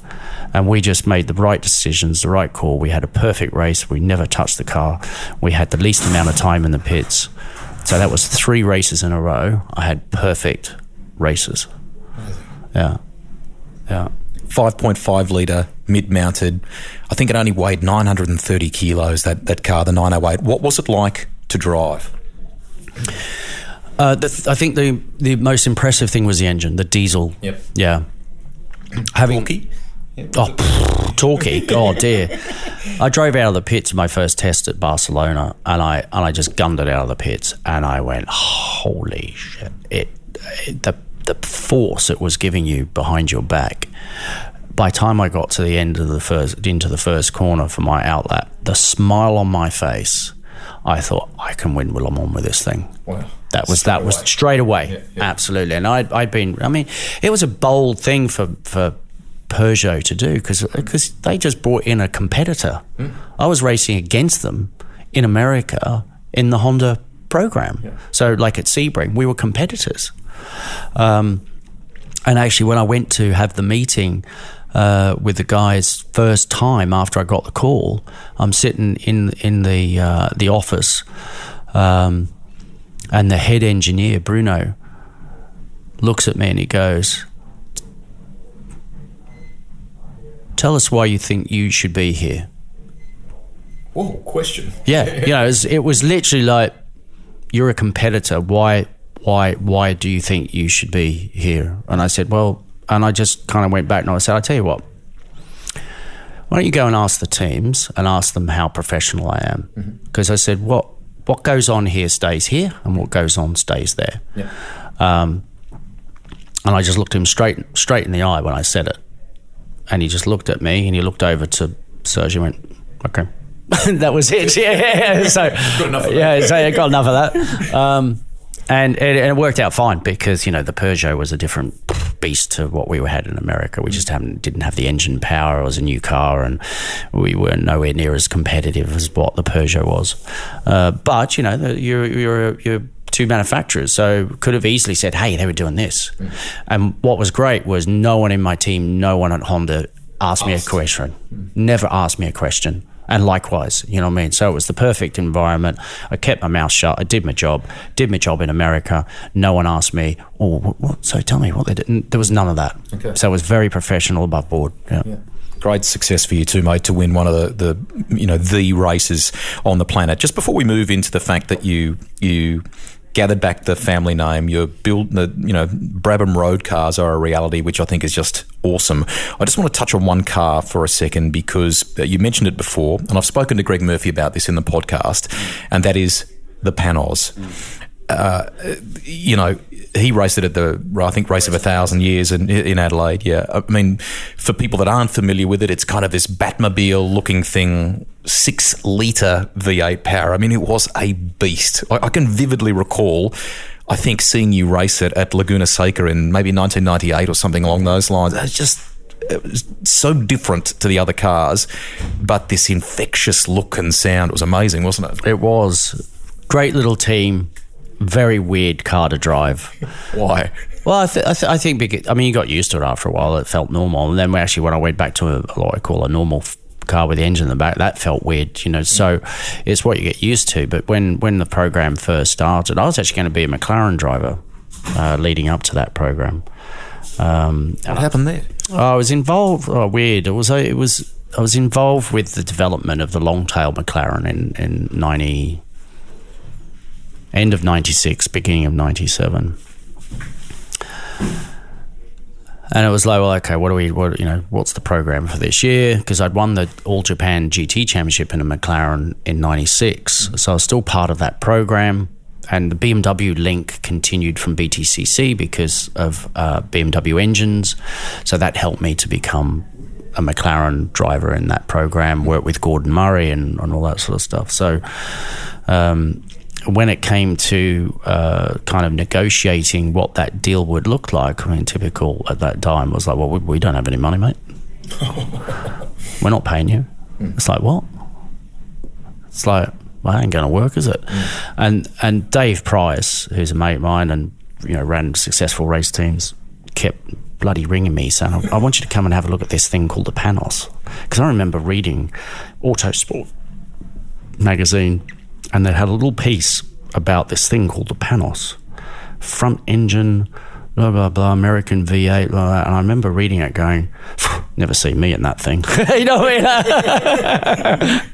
well, you did. Um, and, and throughout that kind of period of negotiation, I got Dave Price saying, you know, come and have a look at the car. Come on. I went and had a look at the car, and and actually, from a car point of view, okay, it was weird with the front, but all the suspension and everything were racing suspension compared to kind of more road stuff that I was used to. And I thought, well, okay, well, that's going to be better. Mm. I don't know about the engine. Pricey said, I'm just not sure about the engine yet. You know, it was a brand new program, so it's going to have lots of problems anyway. Um, and then um, I was on holiday don't know where we were. I was with Lisa and, and we were on holiday and, and Price is going, look, you know, I need an answer. I need an answer. And I was getting nowhere with McLaren. Mm-hmm. So I thought, I'm going to do it. I'm going to, I'm going to go for the Panoz thing, you know. So I went, rang up Pricey and said, oh, I'm in, you know, great. Got, boom, Pricey done, easy, poof. Then I rang up McLaren and I said, look, just let you know, I've, I've done a deal somewhere else because, you know, if that's what you're offering, someone else has offered me a better deal, I'm I'm out. But yeah. thank you very much for the journey. It was great. You know, really enjoyed it. See you later. Next thing I know, the next day I get a message from from Lisa's mum that a fax has come through from McLaren, all of a sudden offering me a deal with money. You know what I mean? It was just. And I made, I you know, I shook my hands with Dave. Yeah. That was it. So I had to go back and say, too late, done my deal. You know, once I've agreed, I don't go back. So that's it. Mm. So that's how that kind of came about. Yeah. So yes, it was, and then it was you know six years of. Last year, like I said, didn't go well. It all started to go downhill. But um, up until that point, like I said, you know that that car just should not have done as well as it did. Yeah. And in '99, we turned up Le Mans, and uh, with the new regulations, and we cut the roof off and, and turned it into a, a, a proper open top mm. prototype for P1. Mm went to pre-qualifying in, in because you had to pre-qualify in those days at Le Mans a few weeks before the main game, and um, I ended up P2 overall. I should have been P1 because the last chicane I took the chicane like a good boy. Mm. Everyone else going straight, and I was thinking about my time being disallowed because they said you'll disallow your time, but they didn't. Though everyone was plop, straight through, so I, I, lost time there. But I was two tenths off Martin Brundle in the in the works Toyota. So I would have I would have been quickest, which would have caused an absolute outrage out of everyone. Um, and you know Mercedes. That was when Mark Webber was racing Mercedes, and he flipped yep. up in the air and all that sort of stuff. And they were two seconds behind us, and um, you know everyone's going, "What the hell's this thing just turned up like that and being that quick?" You know we had a, we had Yates engines. This we had stonking qualifying engine. We were, I think we were doing this is down Mulsanne, which Mulsanne, is the fame, fame, yeah. yeah. Mulsanne. I think we were doing something like um, about 340k, three, 340, 3, 345k yeah. down the straight. Yeah. Uh, because, you know, when we got to the race, um, we had to put the race engine in and it was just dead slow and thirst, thirsty. So you're never going to win them on like that. But, um, but yeah, I mean, you know what a what a great little experience to go through with a little team and this odd looking car and and stirring it right in there with the manufacturers. Yeah. Love it. It was a beast. I could sense in, in you before when you touched on it that the, the whole bid to get back the, the Brabham racing name, the Brabham name, was uh, an object of obsession, understandably, um, but one that I guess really took a toll personally and professionally. How much so? Um, well, obviously, I thought about um, when I was 40, still in my prime of my career, but I'm thinking 10 years ahead, thinking, okay, what the hell am I going to do? Mm-hmm. Um, we've got this name, Brabham. I thought I did. Mm-hmm. Got this name, Brabham. Um, and I used to go down the pits and look at all the racing names, and I go down the high street and look at the brands, and I'm going, what are we missing? You know, there's something not right here because, you know, that racing names should be brands as well. So how do I turn an iconic racing name into a brand? That was my kind of thinking. Mm-hmm. Uh, something to create like a, something for for the family, a legacy moving forward. All those things were kind of going through my head, and then you know, cut a long story short, sat down with dad. This is what I want to do. Yeah, great. What's your trademarks? Let's have a look. Put in an application. Got knocked back because someone in Germany came back and said, I own Brabham and I own Brabham Racing. So that was a bit of a shock. And it was like, well, okay, what do I do? You know, so I spoke to dad about it. He was pissed off as well. Um, and he had one option really was to try and get the name back. So um, just as we kind of headed into battle, dad said, look, I can't, I can't do this. Um, uh, what I didn't realize at the time that he did say he was in a court case at that time in Australia and got nasty, got really nasty, had threats and all sorts of things, which I didn't know at the time. So at the time, I, th- I was a bit pissed off that he pulled out. So it's like, well, okay, if you're going to pull out, I want whatever trademarks you've got. If I win this case, it's mine and I'm going to take it forward, you know. Um, and that's what I did. And it took seven years to, to go through that process um, in the in the court in Koblenz in Germany. Uh, we won the first court case, then they appealed, and it went to the higher court, and it just kind of went on and on and on. And, and emotionally and financially, by the end of it, I was done, basically. Uh, my racing had stopped in terms of full time, so it was end of 2012. Christmas Day, 2012, email comes through, application for your trademarks have now gone through. Fantastic. You know what I mean? Yeah. I got there, uh, we went to the Autosport show and um, we're going to do a press release to say that we've won won the court case and the name's now back under the family control. And I'm sitting in the car park, my little Golf, little red Golf, thinking I got 300 quid left in the bank. Far I, out. I got no no job. Mm-hmm. But I got a name. What the hell do I do now? so um, it was tough you know, from a, uh, like I said, emotionally, financially, yes, it was great to, to get the name, but I couldn't, I just couldn't get that excited about it because, you know, I had too many other problems to, to try and get through. Um, and then, you know, I picked up a few drives that year. Um, that helped obviously keep, keep things going, but you know, um, it was just getting harder and harder to, to survive. And you know, you got you got to try and create the next thing. And you know, without the money and the investment to do that, so then I had to go and find the money and the investment and the partners. And you know, up until that point, I'd never been in the outside world. I've only been in this c- cocoon, mm. you know, being a racing driver. I stepped out into the into the real world. It was like that. It was like going back to Formula One. It was like the Lions Den. It's like, what the hell is all this about? You know. Um, and then because you don't know, I didn't understand so much about the outside world in, in, in business and finance and you know like raising money or talk to you know all these conversations I'd never had before. So then you start beating yourself up and say, why don't you know? You should know that. You know, then your confidence goes. So all that stuff I'd done in gaining more and more confidence and clarity in my mind and everything leading up to that point just all fell to a massive collapse.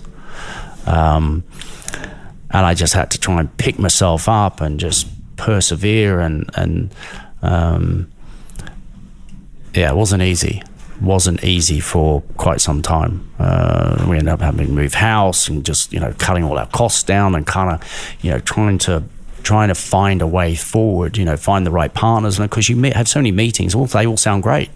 Oh, great name! Yeah, we could do this, we could do that. But then the only way I could navigate myself through it was okay, maybe not have the experience, but but what's common sense tell me? What's my gut tell me? That's the only way I could get through. And I was learning about all that stuff. The amount of times I use Google, go, what does that mean? yeah, what, what they say, what does that mean? You know what I mean? It's just, it was just a, a, a whole new world to me. Yeah. Um, so I had to re- rebuild everything, my confidence and and my uh, my finances, and find the right partners. And so, um, there was four years of wilderness, basically. Uh, depressed, you know, depressed because you'd been a racing driver for a long time, and you know John Bowe talks about Yes. you know depression and things like that, and and it. Um, That was a reality for you. Oh yeah, definitely. Yeah, definitely. Um, because you you get lost. You you're not you're not in that world anymore. The adrenaline's not pumping. Your brain's not filled with all the things that it needs to be filled to keep all that in in check that you've had all the all that time. Um, and you get you you naturally go into a massive low. Never own having no money and not no job and you know not knowing how you're going to create the next chapter in your life, you know. And then you've got family issues, you know, everyone's feeling it and there's arguments and, you know, you go through that whole spiral that, that, um, don't want to ever go that way again, but you know what I mean? But, um, and it's, and it was, it was, I, I, I hit, I hit rock bottom in that sense, you know, so I've just had to try and find a way of getting through that. And yeah. to be credited, mate, because you've done that. And the BT62 is a reality splashed across, you know, magazines here in Australia. Australia very proudly has its own supercar again. There is a, a hub of industry in, in Adelaide where, you know, we've had um, motor vehicle plant closures in this country, but, but you're embracing local industry. And this is a fast, sexy looking car. It's real. It's here. Congratulations. Yeah, thanks. I mean, you know, telling the story and then thinking where we are today, it's it, I, even I go, wow, okay, well, that's been quite a journey, um, but worth it. You know, I mean, the perseverance to to get to this point. Um, you know, I knew eventually I would find the right people to do this because um, it's a great name. Um, it, it's known around the world. It's got such brand advocacy. There's a love for it, you know, um, the love for Jack. A lot, you know, it's just it's there's there's something really special about it, and I knew there was an opportunity if I got with the right people. And then when I when I did go to Adelaide and I met up with the guys there, the Fusion Capital and uh, private equity group, and looked at what they were doing and the vision, and and you know, with what I wanted to do, it's just like this makes sense. Like I said, feels right. It feels right, and it makes sense. Let's do it. You know what I mean? So um, to to sit here now after that phase of the journey, having built the car, surprised the world with it last year in May at Australia House, um, was very emotional standing up there talking, you know, about the journey and Jack and and um, what we've just created and what we've launched. I mean, half my speech was in tears, you know. So uh, it was all that all that baggage that all came out, you know. Um, and then you know we've just continued to grow and get the car out there to get people um, aware of what we're doing. Like you said, you know, Adelaide. Uh, and Australia have, have, have healthy manufacturing in there. And of course, when the auto manufacturers disappeared, it left a void, which was the spark for Fusion to do something because they were involved in supplying parts to the manufacturers. So they were going to get, get hit as well. As you know, there's a chain reaction all the way through the industry. Um, and, you know, it was like great, great story in terms of full circle. We, you know, Jack had started here, went over to overseas, dominated the world. You know, myself, my brothers all went overseas and raced. You know, and now come we've done all of that. We got the name back, and we've come back to Australia, where it all started, and we're starting again. It's the next chapter. It's the next part of the Brabham story, um, and you know to, to to see that Brabham BT62 sitting there or on track. Um, the seeing the reaction and the comments from everybody about the one the brand coming back, the look of the car, the sound of the car, the, the, the, just the project, the amount of people that want to get involved in what we're doing, because it's such a fascinating and interesting, stimulating story, um, and it's it's about putting Aussie made stuff on the map, you know. So um, it's it's it's very cool. And, and you know, as you say, Aussie ingenuity behind it, but something that looks, um, y- you know, uh, globally so sharp in in uh, sports car or supercar terms. What are we talking here? I think it's five fifteen kilowatt about 700 horsepower and it weighs less than a thousand kilos. I mean, it's mighty, isn't it? Yeah, I mean that's that's where the performance comes from is the powder weight, and we've got 1,200 kilos of downforce as well. So 5.4 liter Brabham V8. Um, the fact that the car's under a ton. There's not, not many of these cars are under a ton. In fact, I don't think there's, there's there is any. So 972 kilograms dry weight, uh, 1,200 kilos of downforce. Um, you know, it's it's it's a pure track car, um, and obviously when we launched, uh, people thought, "Oh, great, love this, but I'd like to drive it on the road." Mm, okay, so we'll have to look at that. so we looked at it, and we can. We know we're we're going to be doing a road legal version of this vehicle for Australia and and in Europe. So. Um, that's created more interest, and of course, we broke the lap record at Bathurst. Uh, so the car's got a bit of fame to it, and um, yeah, it's all, all it's quite interesting because it kind of, for me, on my personal journey, it was like as if if you imagine yourself going up a, a mountain with a massive like boulder behind you and you're you're trying to get yourself over the top you know. Um and you're you know you're, you're halfway up and your your legs are shaking because you know all the shit's happening around you. And and that's how it felt. And then as soon as this this kind of deal happened it's like the, the boulder fell the other side and the momentum now is just racing you know what I mean? And there's so much good stuff happening. So when I think back of of that that that journey and and you know what you put into life is what you get back there's a lot coming my way, you know, uh, and the family's way. And, you know, my partners in, in Adelaide, they've, they've gone through it. They've had the vision. They've stretched themselves. They've gone into something new. Um, they've invested and, you know, together this whole thing is just, just skyrocketing now, you know, which, which not skyrocketing, but, you know, it's just the men- momentum now is really starting to gain. Most definitely, the aura around it from people just talking in the streets to, you know, you, you touched before on Bathurst. You and your brother Geoff have had success at Bathurst. It's an iconic place. To think that you and Luke Youlden were blasting around there early in 2019. And what was the lap? The lap was a 158.69, a sub two minute lap, quickest we've seen around the mountain by a car like that. Amazing. Yeah, I mean, we knew we knew when we built it, um, it was the goal was to beat the two minute mark, and of course, everywhere we've tested, we've broken lap records here in Australia. It's like, okay, and we're not, we weren't even trying.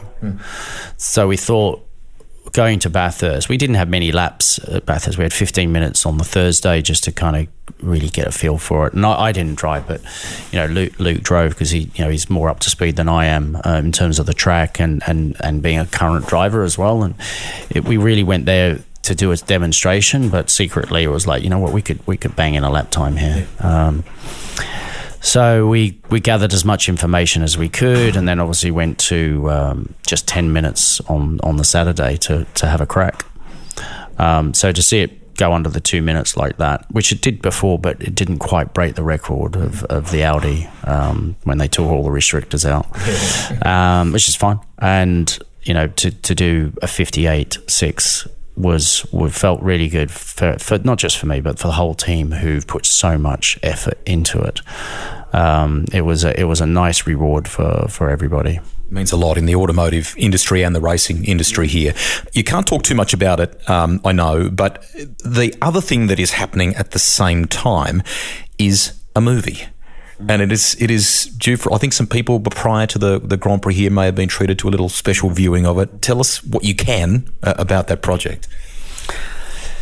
Uh, well, I got to be careful what I say, but because it's not not out for release yet. But yeah, I got got a chance with um, you know. Uh, uh, let's say investors and people involved in the movie from you know obviously financially emotionally partners um, who who have been part of Aurora Films journey. And uh, you know we as a family have supported it once we got to know what what they were doing. Um, and you can imagine, I was, I was I was talking to Ákos uh, Armont, who who who's the guy behind it, and I found out through Mark Webber and Anne uh, that someone was doing something about Jack. So I managed to kind of, well, who, okay, who the hell's this? Because like I just gone through seven years of, of bloody trying to get the name under control, and someone's doing something, you know. So I didn't quite understand it. Um, and so I reached out to them and, you know, oh, yeah, no, we're really sorry. We're going to come to you when we were ready and all that sort of stuff. And it's like, yeah, yeah, yeah, you know. Uh, so we had a Skype call, first Skype call. I've got my arms crossed. I'm kind of looking at them and with a, with a silent look. And uh, and, and Anthony Waddington's kind of looking at each other like, oh my God, we're talking to someone at the family and he looks pissed. no, it's not a good start. I said, all right, who are you and what do you want? What are you doing? Mm. You know. um, but by time we finished the conversation, I thought, wow, okay, we've got someone here who's they you know young, ambitious, and they they want to tell the story of Jack. Mm. Um, you know, his story should be told. It's such an amazing yeah. part of our history here in Australia um, and and abroad. You know, because obviously he was successful over there, and to to have something like that that could show and demonstrate and carry that legacy forward, uh, you know, it was like, well, we could do nothing but support it. Mm. Um, so I helped bring in, you know, all my contacts and, you know, got him in front of Jackie Stewart. I got, got him in front of Ron Dennis and Bernie Ecclestone and blah, blah, blah, you know, so. Your prep was excellent then if that's the case. Yeah, yeah, yeah, yeah. yeah. So, um, yeah. So uh, we, we saw, we saw um, a preview of it and um, I, I, don't want to say too much, but. I wait with interest. I can't wait to see it. It's, a, it's a, I mean, it's a great story. It, I mean, to your dad was incredible, mate. I mean, Monaco winner, three-time Formula One world champion during a very special era for the sport, and a and a feat that may never, will probably never ever be beaten again. To to win as a as a manufacturer, um, you've driven some of his old cars. Tell us a little bit about that, and and they were brave men back then, like the Cooper Climax, for example, and uh, some amazing cars, but very different to now.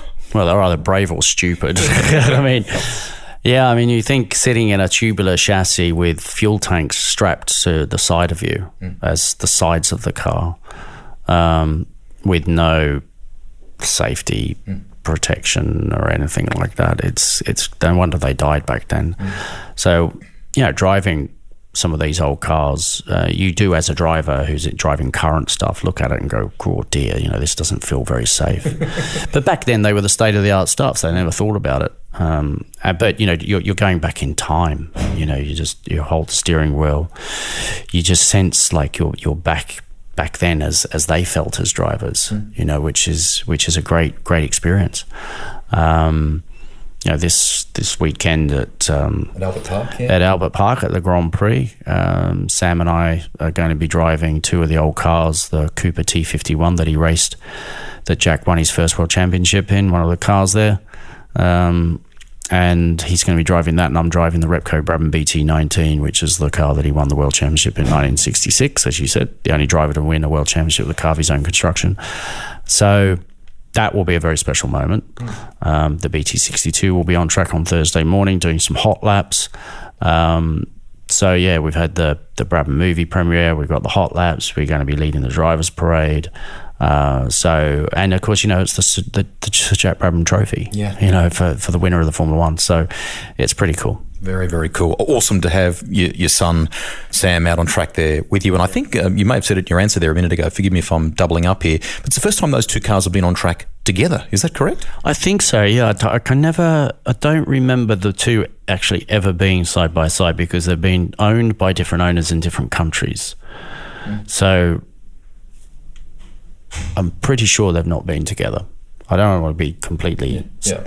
you know, someone, some historian might say, "Oh no, but here's a picture. Great, show us a picture." Yeah. But um, yeah, I, I can never, I don't remember it. So it'd be, I think, quite a unique moment in time to have two championship winning cars like that sitting together.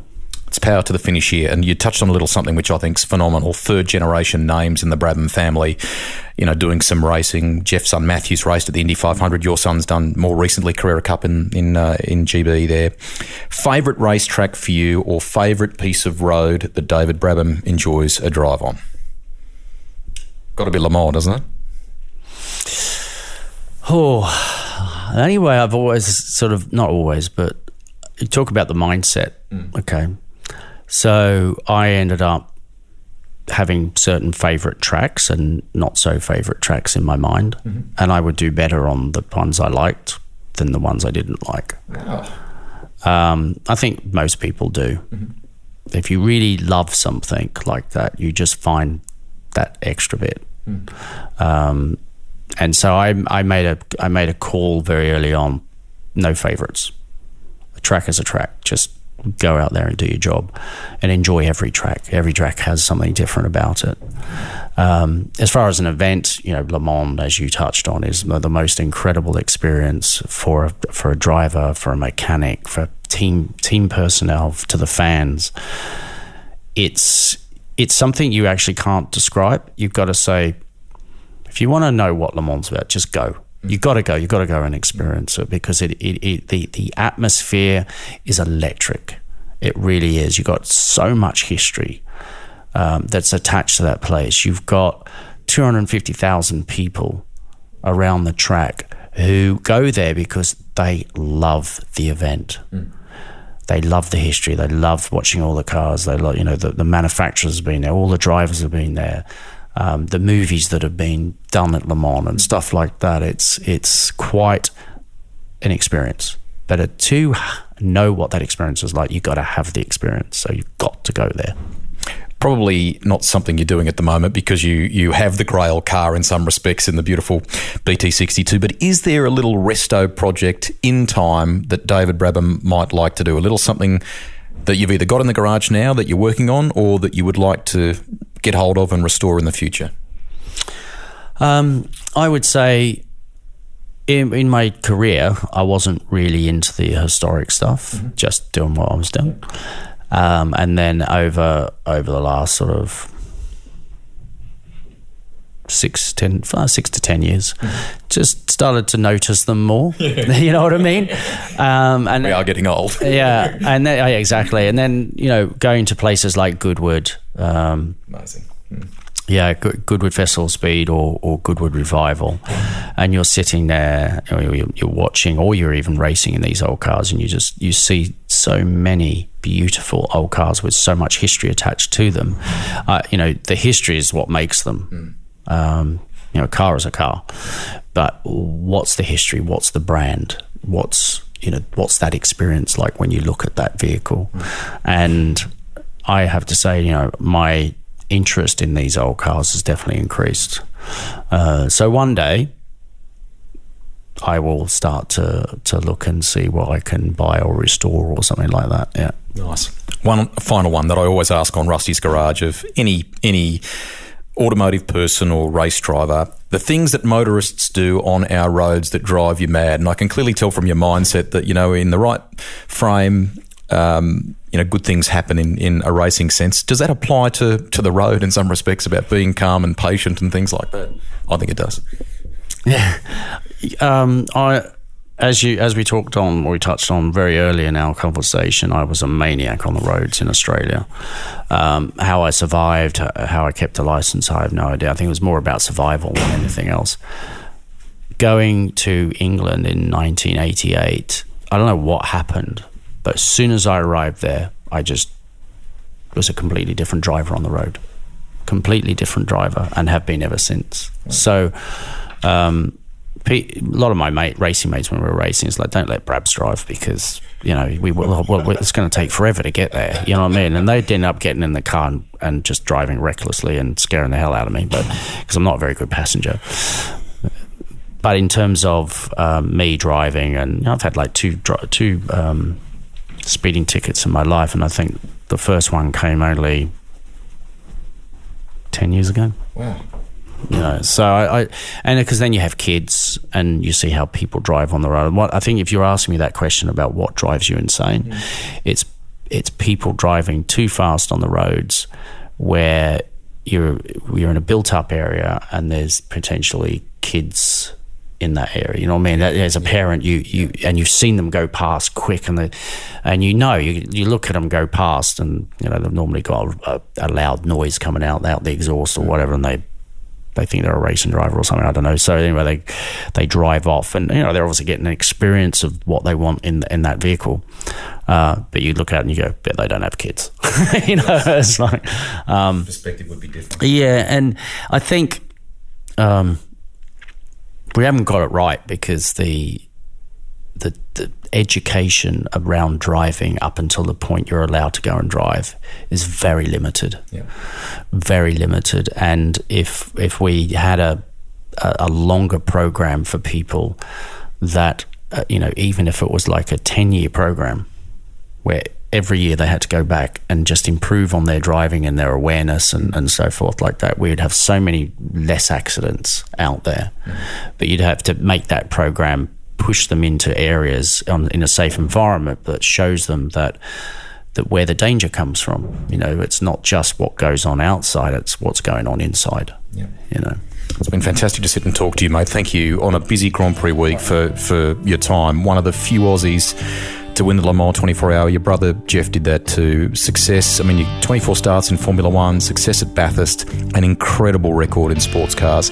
Congrats and all the best as a constructor. Lots of Aussies are very excited about this project. Thank you. Thank you, mate. And when we go to Le Mans in a Brabham, you come with us, mate. I'll be there. If any of the issues raised in this episode have affected you, please contact Lifeline on 13 11 14. That's 13 11 14. Lifeline is a national charity providing all Australians experiencing a personal crisis access to 24 hour support and suicide prevention services. Rusty's Garage is written and presented by me, Greg Rust. Series producer and editor is Alex Mitchell. Audio production by Darcy Thompson.